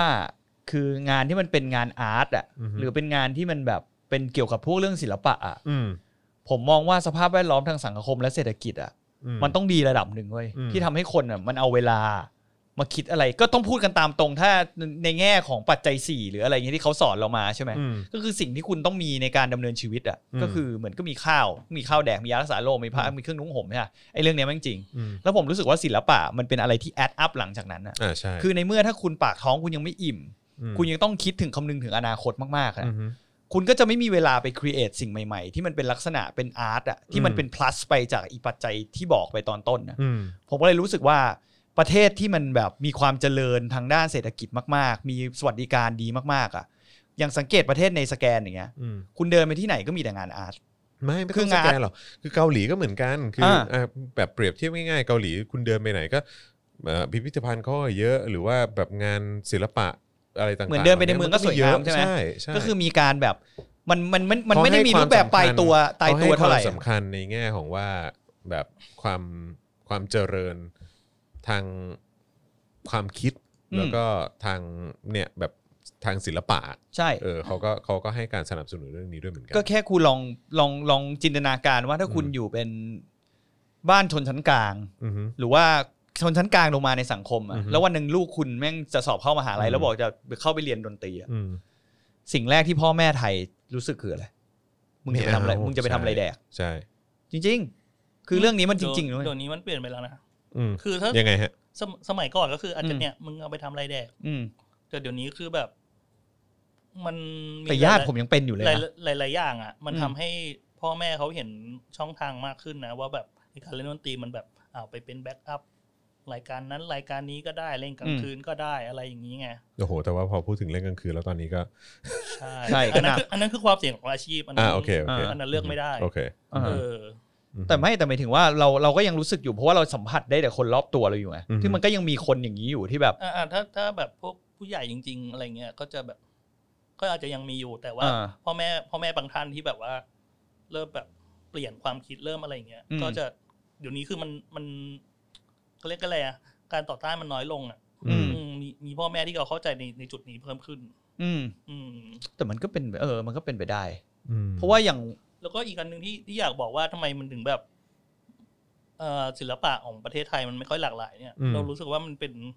ค่านิยมหนึ่งคือ คนไทยอ่ะชอบหนึ่งชอบเสร็จสู่สำเร็จ อืม อืม อืม เหมือนแบบจะทำเพลงให้ดังนะมึงต้องอย่างนี้ ก็เป็นแมสไง ใส่ อืม เพลงแบบนี้แบบนี้ อืม ได้คือแมสก็เรื่องหนึ่งแต่มึงเล่นก๊อปมาแบบ อืม เป็นบล็อกบล็อก ก็ บล็อ เขาก็เขารู้อยู่แล้วว่าถ้าทำแบบนี้ไปมันจะตลาดจะขายได้ไง อืม ใช่ อารมณ์มัน อืม เหมือนคน มึงเห็นเขาทำร้านกาแฟแล้วขายดีอ่ะ อืม มึงก็เปิดร้านกาแฟตามเขาอ่ะ ก็เจ๋งไง ก็ใช่ไง อืม เออ มันเลยเป็นแบบนั้น แทนที่แบบ เห็นร้านกาแฟแล้ว เอ้ย กูเปิดร้านอาหารข้างๆดีกว่าเปิดทำอะไรให้มันแบบเป็นชุมชนขึ้นมา อืม เออ คอมมูนิตี้ที่มัน ไม่ แบบว่า ได้ เออ เอออ ม ทีเนี้ย มีความหลากหลาย ใช่ทีทีนี้มันกลายเป็นว่าแบบ อ๋อ เปิดร้านกาแฟสำเร็จเหรอ กูก็ลอกสูตรเขามาเลยว่า อืม เออมันก็เหมือนมีช่วงหนึ่งที่แบบว่าพอฮิปฮอปก็ฮิปฮอปอย่างเดียวเลยเนอะ ใช่ แล้วพอแบบ ใ ช่วงนี้แบบว่าแบบอะไรวานเกยตื้นแล้วก็แบบว่ามีศิลปินอื่น ๆ ที่มีความแบบโทนใกล้ๆกัน อืม ก็จะออกมาอะไรอย่างเงี้ย มาร้องเหมือนเหมือนกัน ซึ่งซึ่งคือไม่ได้บอกว่ามันมันไม่ดีนะเออ ใช่ ซึ่ง แต่แค่ว่าเราเราพูดถึงความหลากหลาย ใช่ เอ เอ อ อกำลังพูดถึงความหลากหลาย ไม่และอีกอย่างหนึ่งอ่ะต้องก็มนต้องยอม แต่ รับ ว่าแต่ว่ามันก็ย้อนกลับไปที่สิ่งที่ที่พี่พูดแล้วก็ที่ อืม เราคุยกันนั่นแหละว่า ถ้าตราบใดที่กูยังไม่มีจะแดกอ่ะ อืม เออกูอาจจะไม่ได้ความสำคัญกับเรื่องนี้เท่าไหร่นะ ใช่ไง เออ แทนที่มึงจะเอาเวลาไปฝึกเล่นกีตาร์คิดง่ายๆอ่ะ ฮึ มึงก็ต้องหาอะไรแดกอ่ะ ใช่ ใช่ใช่ไหมล่ะ อืม แล้วก็อีกอย่างหนึ่งไอ้นี่ด้วย อืม เรื่องกรอบความจารีตของสังคมไทย ผมคิดว่า อือฮึ มีส่วนต่อการพัฒนาของศิลปะ อืม ในหลาย ๆ ครั้งเวลาคนที่ออกงานศิลปะที่มันค่อนข้างจะขัดแย้งขัดแย้งกับจารีตอะไรบางอย่างในสังคม อืม ไทยเนี่ย อืม คุณก็เห็นดราม่าตลอดเวลา ไม่ว่าจะเป็นพระพุทธรูปอุลตร้าแมน หรือ ใช่ หลาย ๆ ครั้งอ่ะ ใช่ เขากลายเป็นว่ามันก็กลายเป็นว่าคนที่อาจจะมีความคิดริเริ่มสร้างสรรค์ใหม่ ๆ ในสังคมเนี้ย อืม เป็นกลายเป็นว่าเขาอย่างแรกคือเขาไม่ได้รับแรงสนับสนุนเพียงพอจากสังคม เขาก็เลยไม่อยากแสดงตัวออกมา เขาก็เลยอาจจะถอดใจไปละ อืม จะมีอีกคนจะได้เป็นเหมือนอาจารย์ชื่ออะไรนะ อาจารย์เฉลิมชัย เอออาจารย์เฉลิมชัยผมถามหน่อยคนกี่คนในเมืองไทยจะได้เป็นเหมือนเขา มอืม ยากมากนะเว้ย อืม เพราะว่าสังคมไทยแม่งโคตรจารีต อืม และไอสิ่งพวกเนี้ยมันกดทับ จริง ๆ มันเป็นส่วนที่กดทับงานศิลปะได้อย่างแบบ ไม่แล้วก็อีกอย่างคือเรื่องของมูลค่าด้วยฮะ ใช่ มูลค่าทางความคิด อืม มูลค่าทางความสร้างสรรค์ อืม เออซึ่งเมื่อสักครู่นี้คุณรีนอย่างเงี้ยเออเขาก็บอกมาว่าเออแบบคนไทยไม่ค่อยให้คุณค่าเท่าไหร่ จริง คือแบบจริง ๆ แล้วเนี่ยคือแบบอ่ะไม่ว่าจะเป็นงานกราฟิกงานวาด งานเพลงเนี่ยอย่างอาจารย์แบงค์ทำงานตัดต่ออย่างเงี้ย อืม เออทำงานเอดิติ้งอะไรอย่างเงี้ยมันก็ถือว่าเป็น อาร์ ค ต วามสามารถทางด้านอาร์ต อืม อย่างหนึ่งอะไรเงี้ยเพราะฉะนั้นคือเราก็ต้องให้มูลค่าไง ใช่ เออซึ่งแบบว่ามันมันไม่ใช่ว่า เอาไอ้เฮียคือแบบว่า ทุกเอาจะเอาฟรี ใช่เออหรือว่าแบบจะกดราคาแบบชิบหายไวป่วงเนี่ยมันไม่ได้ไง อืม เออ ใช่ไง เพราะว่าเขาโฟกัสก็คือเขาไม่ค่อยให้ค่ากับงาน อืม ที่เป็นงานสร้างสรรค์ไงก็ ใช่ อย่างที่บอกไงเพราะว่าสังคมมันเติบโตมาด้วยความเชื่อว่าแม่งถ้าท้องไม่อิ่มอ่ะ อืม คือทุกคนน่ะดูดิ อ่ะคุณเออคุณคุณมิ้นบอกว่าอุลตร้าแมนได้รับแรงบันดาลใจจากพระพุทธรูปนะอ๋อคือหมาย ใช่ ถึงว่าคือหมายถึงว่าพระพุทธเอ่ออุลตร้าแมนที่เป็นการ์ตูนจริง ๆ ใช่ไหมฮะเออที่ ใช่ ที่ที่เป็นที่เป็น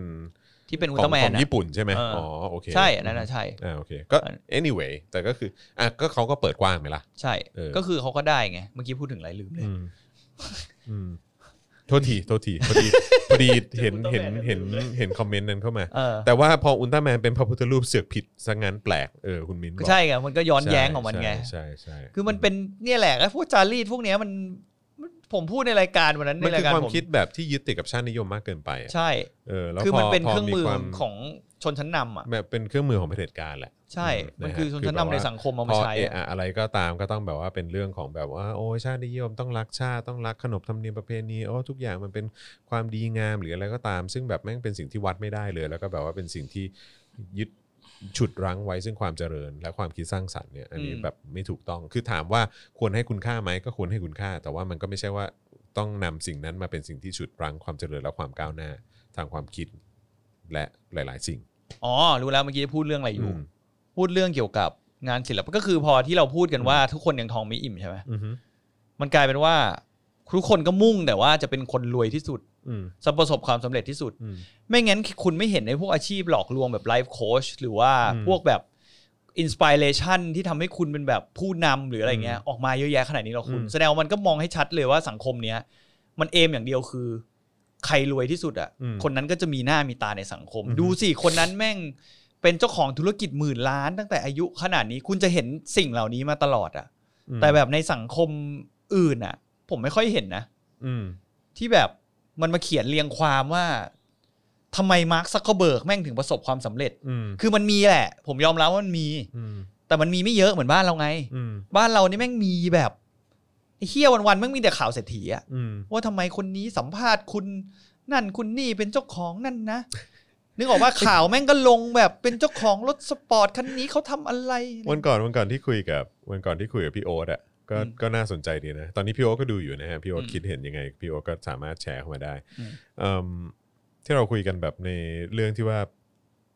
เอ่อที่คนรวยชอบพูดว่าแบบ แบบ คนจนขี้เกียจเหรอ เบื่อแล้ว เบื่อแล้วกับการที่แบบ หาเงิน เออ หรือว่าแบบแบบเอออยากจะใช้ชีวิตแบบ สมถะ อะไรอย่างเงี้ยเออแบบ เข้าใจปะ เออ แล้วก็โดน คุ อ ณ ว ผู้ ย ช จาก ม คนในสังคม ใช่เออ แล้วแบบว่าดูสิเขาพอเพียง เขารวยขนาดนี้เขายังใช้ชีวิตอย่างนี้เล ขรยวขดนี้ขง กูอยากจะ เใช่ บอกมึงอย่างหนึ่งค ครั รั บบ ผม ไอ้พวกคนที่เชื่ออย่างนี้ ครับผม เขาสะดวกแบบนั้น ครับผม ก็คือถ้ากูรวยแบบนั้นน่ะ อืม กูจะอยู่ยังไงก็เรื่องของกู เออ แล้วมึงไม่ต้อง คือมึงเสือกไปแบบไปแวลูเขาในสิ่ง อื ที่ ม เขาแบบก็กูก็กูชอบแบบนี้ ไม่แล้วก็ กูชอบนอนในป่า ไม่แล้วให้ อ้เย แล้วให้ทำไงได้ก็ก็คือเขาสัมผัสมาทุกแบบแล้วไง ใช่ เขาสัมผัสความสะดวกสบายมาทุกแบบ เครื่ แล้วอง ไง บินส่วนตัวกูก็มีแล้ว ใช่ รถสปอร์ตกูขับมาทุกคัน คอน แล้ โด ว หรูแบบว่า 40 50 ล้านแบบว่ ร้อยล้านสองพัน เ ล้านบ้านพันล้าน กู กู ก็ ก็ อยู่ มี มา แล้ว แล้วอะไรอย่างเงี้ย แล้วสุดท้าย เอ พอกูอยู่มาแล้ว แล้วกูก็แบบแม่งก็เหมือนกันกับกู ครับ อยู่ ผม บ้านหลังละสามล้าน อครับผม แล้วตอนนี้แล้วกูตอนนี้กูสะดวกอยู่แบบนี้ แล้วก็ไล่ให้พวกกูไปใช้ชีวิตแบบพอเพียง ใช่ อืมคบ โดยการเอาบรรทัดฐานตัวเอง แล้วก็ ครับผม สภาพแวดล้อมที่ตัวเองอยู่มา ครับผม ใช่ มึงใช้ชีวิตพอเพียงได้นี่ อืม เพราะมึงมีเงินอีกสองสามพันล้านอยู่ในแบงก์ไง ใช่อืม แต่กูอ่ะใช้ชีวิตแบบมึงไม่ได้ ไง กูไม่สามารถจะเสี่ยงได้ค่ะ ใช่ อืม เออ ก็คือมันเป็นอย่างนั้นน่ะ แล้วก็ขอสักที please เลยทุกคน อีมานั่งเขียนเรียงความเกี่ยวกับชีวิตคนนั้นคนนี้ประสบความสำเร็จอ่ะ อืม มึงเลิกก็เหอะคืออะไรวะ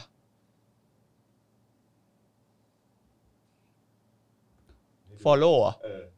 ดูดิว่าใคร follow ผม เห็นแล้วคนแรกใช่ไหม เฮ้ย กูเกิดแล้ว มีคนดังมา follow เราเอ่าผมเอาให้ดู คือ คนแรกอ่ะ เอ้ย เป็น เา คนที่ ละว้ย บอกไม่ได้จริง เป็นคนที่บอกไม่ได้ฮะ ระดับโลก ระดับโลก มีคน ๆระดับโลกพังอ่ะ มีคนระดับโลกมามา follow กูเว้ย เออ สุดยอด เนี่ย นึกภาพนกเงือกกับวิกรมลอยมาเล เอย อ ใช่ เออก็นั่นแหละเขาบินมาเองคุณ ส ก็ อนกูจังให้แบบว่ากูอยู่พอเพียง ใช่ เออใช่ เนี่ยบิน อืม มีคุณคนอย่างเงี้ยเยอะแยะ แล้วก็ อืม มันคือผมหลายๆค แต่ รั้ง ในแต่ในขณะที่ตัวเองแบบว่าสามารถแบบอยู่ดีๆ ก็เขาเรียกว่าอะไรนะ แบบ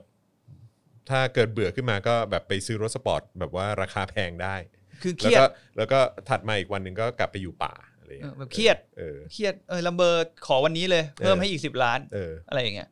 คือคนอย่างนี้มันน่ายกย่องเหรอวะ อืม คุณ แล้วผมถามอย่างหนึ่งคนที่เคยสูบสูบทรัพยากรไปเยอะๆจากประเทศเนี้ย อือฮึ แล้วรวมไปที่ตัวเองโดยที่แบ่งปันคนอื่นได้อย่างน้อยนิดเนี่ย อืม มันเป็นคนน่าเคารพตรงไหน อืม วะในสังคมเนี้ยผมถามหน่อย อืม มันไม่เห็นเป็นคนหน้าแบบคูลเลยไอ้เหี้ย อืม มันมันก็คือเป็นคนอย่างเงี้ยตัวปะวะ อืม เออแต่ถ้าสมมติเป็นโอเค มันมีบริษัทบางบริษัทใช่ไหมที่ทำธุรกิจแบบ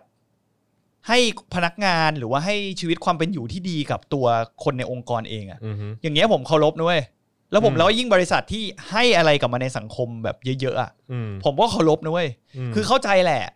มันเป็นสิ่งที่ยากในการทำธุรกิจเว้ย อืม ในการที่คุณจะนอกจากคิดถึงตัวเองแล้ว ต้องคิดถึงคนที่ทำงานใต้คุณที่เป็นภาระคุณด้วยอะมันเป็นสิ่งที่ยาก แต่ผมก็ไม่อวยไง ผมก็ไม่ได้มาไปไปไปยิ้มกับความประสบเออมึงเก่งนะอะไรเงี้ยอ๋อไม่กูจะไปยิ้มให้กับคนที่แบบ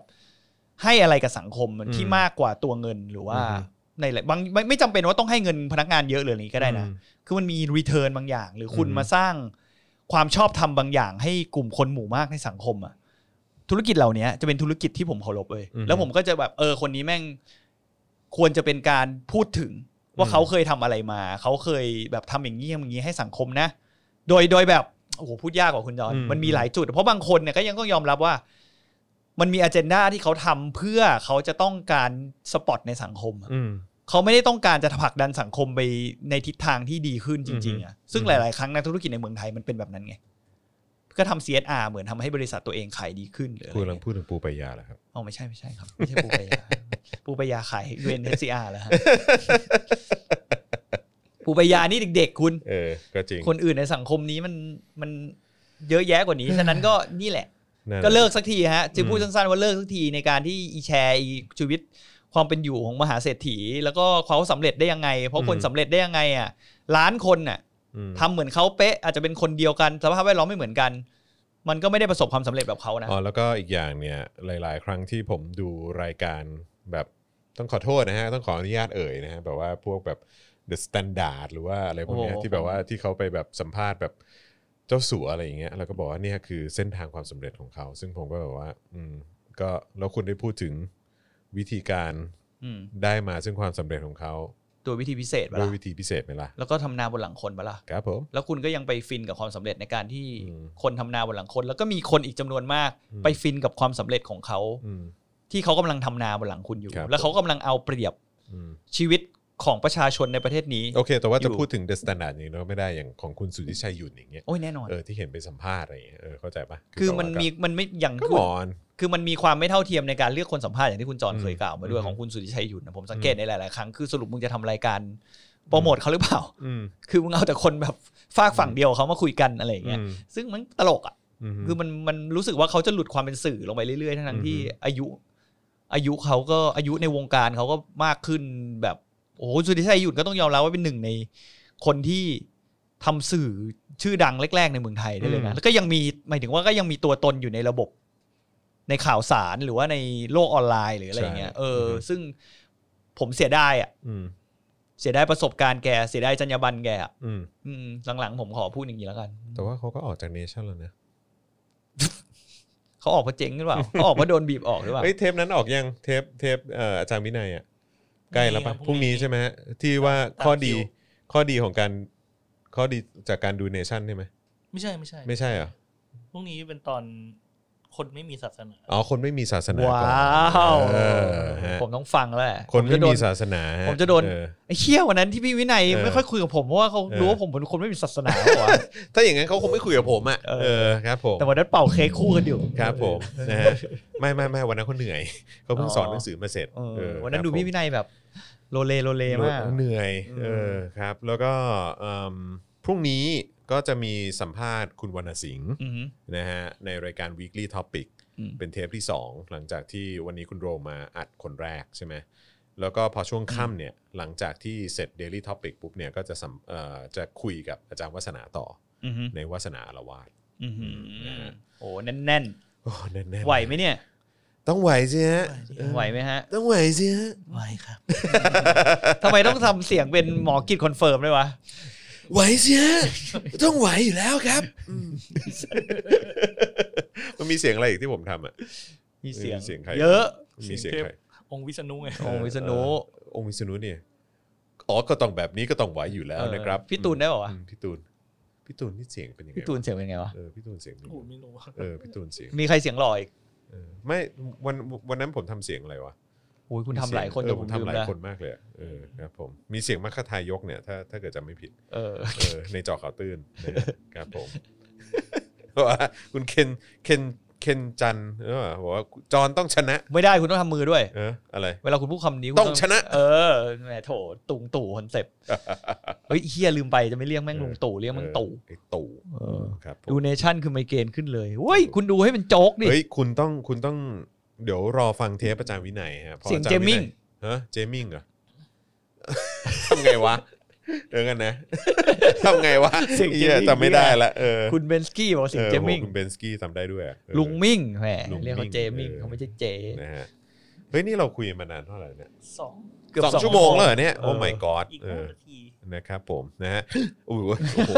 ถึงขั้นกลืนลมเลยทีเดียว เออ เออนะฮะอ่ะโอเค ก็ช่วงท้ายแบบนี้นะครับก็เอ่อขอฝากให้ทุกท่านร่วมสนับสนุนเราหน่อยละกันนะครับ ผ่านทางบัญชีนะครับ ที่ขึ้นอยู่ด้านล่างตอนนี้นะครับ ของกสิกรไทยนะครับ 0698 975 539 นะครับ สิบบาท 20 บาทร้อยบาทพันบาทหมื่นบาทแสนบาทก็ช่วยเราได้นะครับ รวมถึงอีกหนึ่งช่องทางก็คือทางยูทูบนะครับซึ่งคุณสามารถเอ่อไปกดปุ่มจอยนะครับข้างๆ ปุ่ม subscribe นะครับแล้วก็สนับสนุนเราแบบรายเดือนได้ด้วยเหมือนกันนะครับ หรืออีกง่ายๆเลยนะครับก็คือการที่คุณนะฮะไปช้อปปิ้งกันที่ Spoke Dark Store นะครับหรือส่งดาวเข้ามาได้ด้วยเหมือนกันนะครับ อย่าลืมไปใครยังไม่กดเฟนทอก เอ้ย กด นี่ เฟ ไง นทอกด้วย เขาบอกเสียงแฟนเสียงแฟนโบอตตี้ อะไร นะ ไปดูเฟนทอกนะครับเปรียบเทียบได้ฮะ เออ เสียงแพงวัตตี้เนี่ยผมมีอะไรเหี่ยใจ ไปกดด้วยแล้ว เอออ ม ไปกดเลย เออ เดี๋ยวเดี๋ยวเดี๋ยว เบิร์ด เดี๋ยววันพุธ เบิร์ด เนี้ยถ้าผมไลฟ์ผมมีอะไรเหี่ยใจอีกอะผมโฆษณาขายแก้วสปอกดาร์กอีกรอบ เออ เดียว เบิร์ดไปกดไลค์ด้วยเฟนสต็อก เอออย่าลืมไปกดไลฟ์ อัน เฟร นี้ น คือ ด์ทอ เสีย ง ง นะ เสีย ฮะ งคุณแพรวนะฮะ เออ ครับผมนะฮะเบิร์ด เออเมียกูอยู่ไหมเนี่ย เบิร์ดตี้ อ๋อเมียน่าจะหลับอยู่ นี่ดูอยู่ จริงเหรอ เออ เมียดูอยู่เหรอเนี่ย เมียดูอยู่ ชิ เนี่ย บหายผมไม่ได้กด เออ ไปดูไลฟ์ผมดูแต่คอมเมนต์นั่นไง เออ เหี้ย เบิร์ด เอาอีกแกกูด้วย อืม กลับบ้าน เฟร เล น ย ส์ทอ l k โคตรเร็วเลย นัดเย้มนัดเย้ม ดัดยิ้มเออ อืม ดัดยิ้มดัดยิ้มเมื่อวานแม่งยิ้มปุดโอ้โหผมเจ็บคอเลย เมื่อ อะ วานเมื่อวานผมดูคลิปโปรโมทของของเมียคุณอยู่ ผมหมดแล้วไหน เออเอาละค่ะก็เดี๋ยว เอ่อ ช่วง6โมงเย็นนี้นะคะ ก็จะมีการไลฟ์กันนะคะ นัดยิ้ม ค่ะอืมเออนะคะ ไม่เขาบอก เออ มีนัดรายการ เออ นะไม่ใช่เหรอ อะไรนะ อยู่กับบ้าน เออ ที่เขาถ่ายต้นไม้ไม่ เอ ใช่เหร อ อ ใช่ ต ก็ อนแรก นี่นะคะก็ ไม่อยากจะบอกว่าตอนแรกผม ก็ใช้ จะรอ กระจาดใช้อะไรพวกนี้กันไปนะคะ อืมค่ะอือหือก็ อีเยี่ยเบียร์สึกเบียร์ผมเสียลุกหมดเลย เออเบิร์ดแล้วเบิร์ดอืมติดกระจาดแล้วเบิร์ด ตอนแรกผมก็จะล้อแต่เมื่อวานแล้ว อืม ผมลืม อืม คลิปแล้วแหละตอนแรกผมก็ดูผมก็นั่งแบบขำไปคนเดียวผมก็จะไปล้อ เอ แต่ อ จะถามว่าแพลวกระซิบไม่ใครฟัง อีก วะ ไม่นานนะคะอีกไม่นานนะคะก็จะได้ดูกันแล้วนะคะอืมค่ะ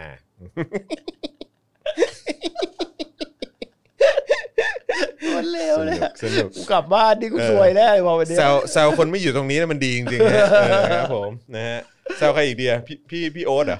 พี่โอ๊ตพี่โอ๊ต เออพี่โอ๊ตเออ เออ เดี๋ยวเออจะจะแซวอะไรพี่ เมียเห็นไหมดูมา ฮ่าฮ่าฮ่าแล้ว พวกบ้า พวกบ้าอืมต้องเสียงอย่างเงี้ยพวกบ้าเฮ้ยอืมพวกบ้าอืมอีพวกบ้าอืม สงสัยวันนี้นี่ต้องเดิน เออ วุดวุดเข้าบ้านไปด้วยไอ้เหี้ย ยาว เป็น ยาว ผู้รวม ครับผ กระ ม ทำการ ครับผม คุณเดินเข้าบ้านไปแล้วคุณไปมอบซะอืม เออ ครับผม ก้มหัวรอเลย ไปมอบเลย เออ เออ ให้เบิร์คดรั ก็ บผม บานหนึ่ง นะฮะ ที เออ บ้าเราไม่สนับสนุนความรุนแรงในครอบครัว เบิร์ดมานี่อืมมามอบกระชากกระจาดมาเออเออแล้วก็แบบว่า ต้นไม้ร่วง เออนะฮะ สวยอีกเหี้ย ครับ ต้นไม้ร่วง ครับผม เป็นหมื่นเลย เสียงพี่แขกคำปากา โอ้โห ยากนะเสียงพี่แขกอ่ะเออครับผม เดี๋ยวจอยไปซ้อมก่อนเดี๋ยวมันจะ เออ เดี๋ยวพรุ่งนี้มาทำให้ฟัง ครับผม คุณทันชนกถามว่านี่รายการสดจริงปะคะตื่นมานี่ยังไม่จบเลยค่ะ เฮ้ย ดูรายการเราหลับได้ไงวะ ทำไมหลับอ่ะ เออ ดูรายการหลับได้ไง ทันชนกอืมนะฮะ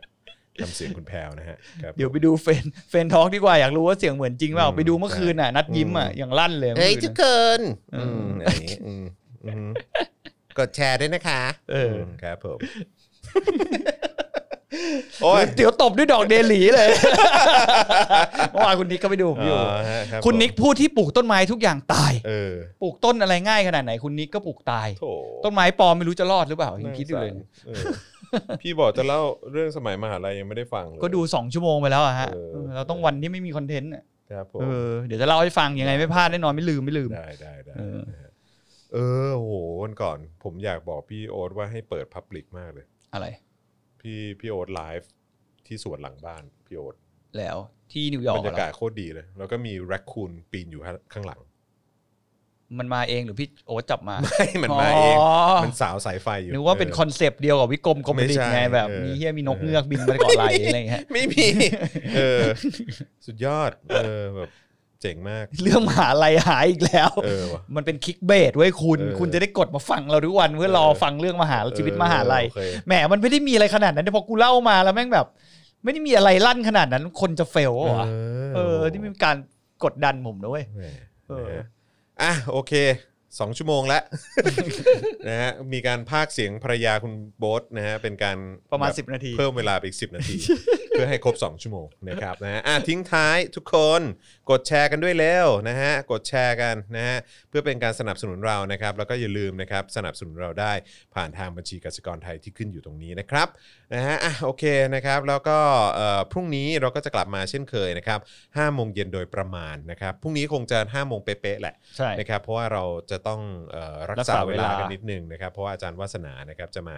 เอ่ออัดรายการวาสนาละวาดต่อนะครับ เพราะฉะนั้นก็รอคอยแล้วก็ติดตามได้นะครับ วันนี้เราสามคนลาไปก่อนนะครับ สวัสดีครับ สวัสดีครับ Daily t o p i c กับจอห์นวินยู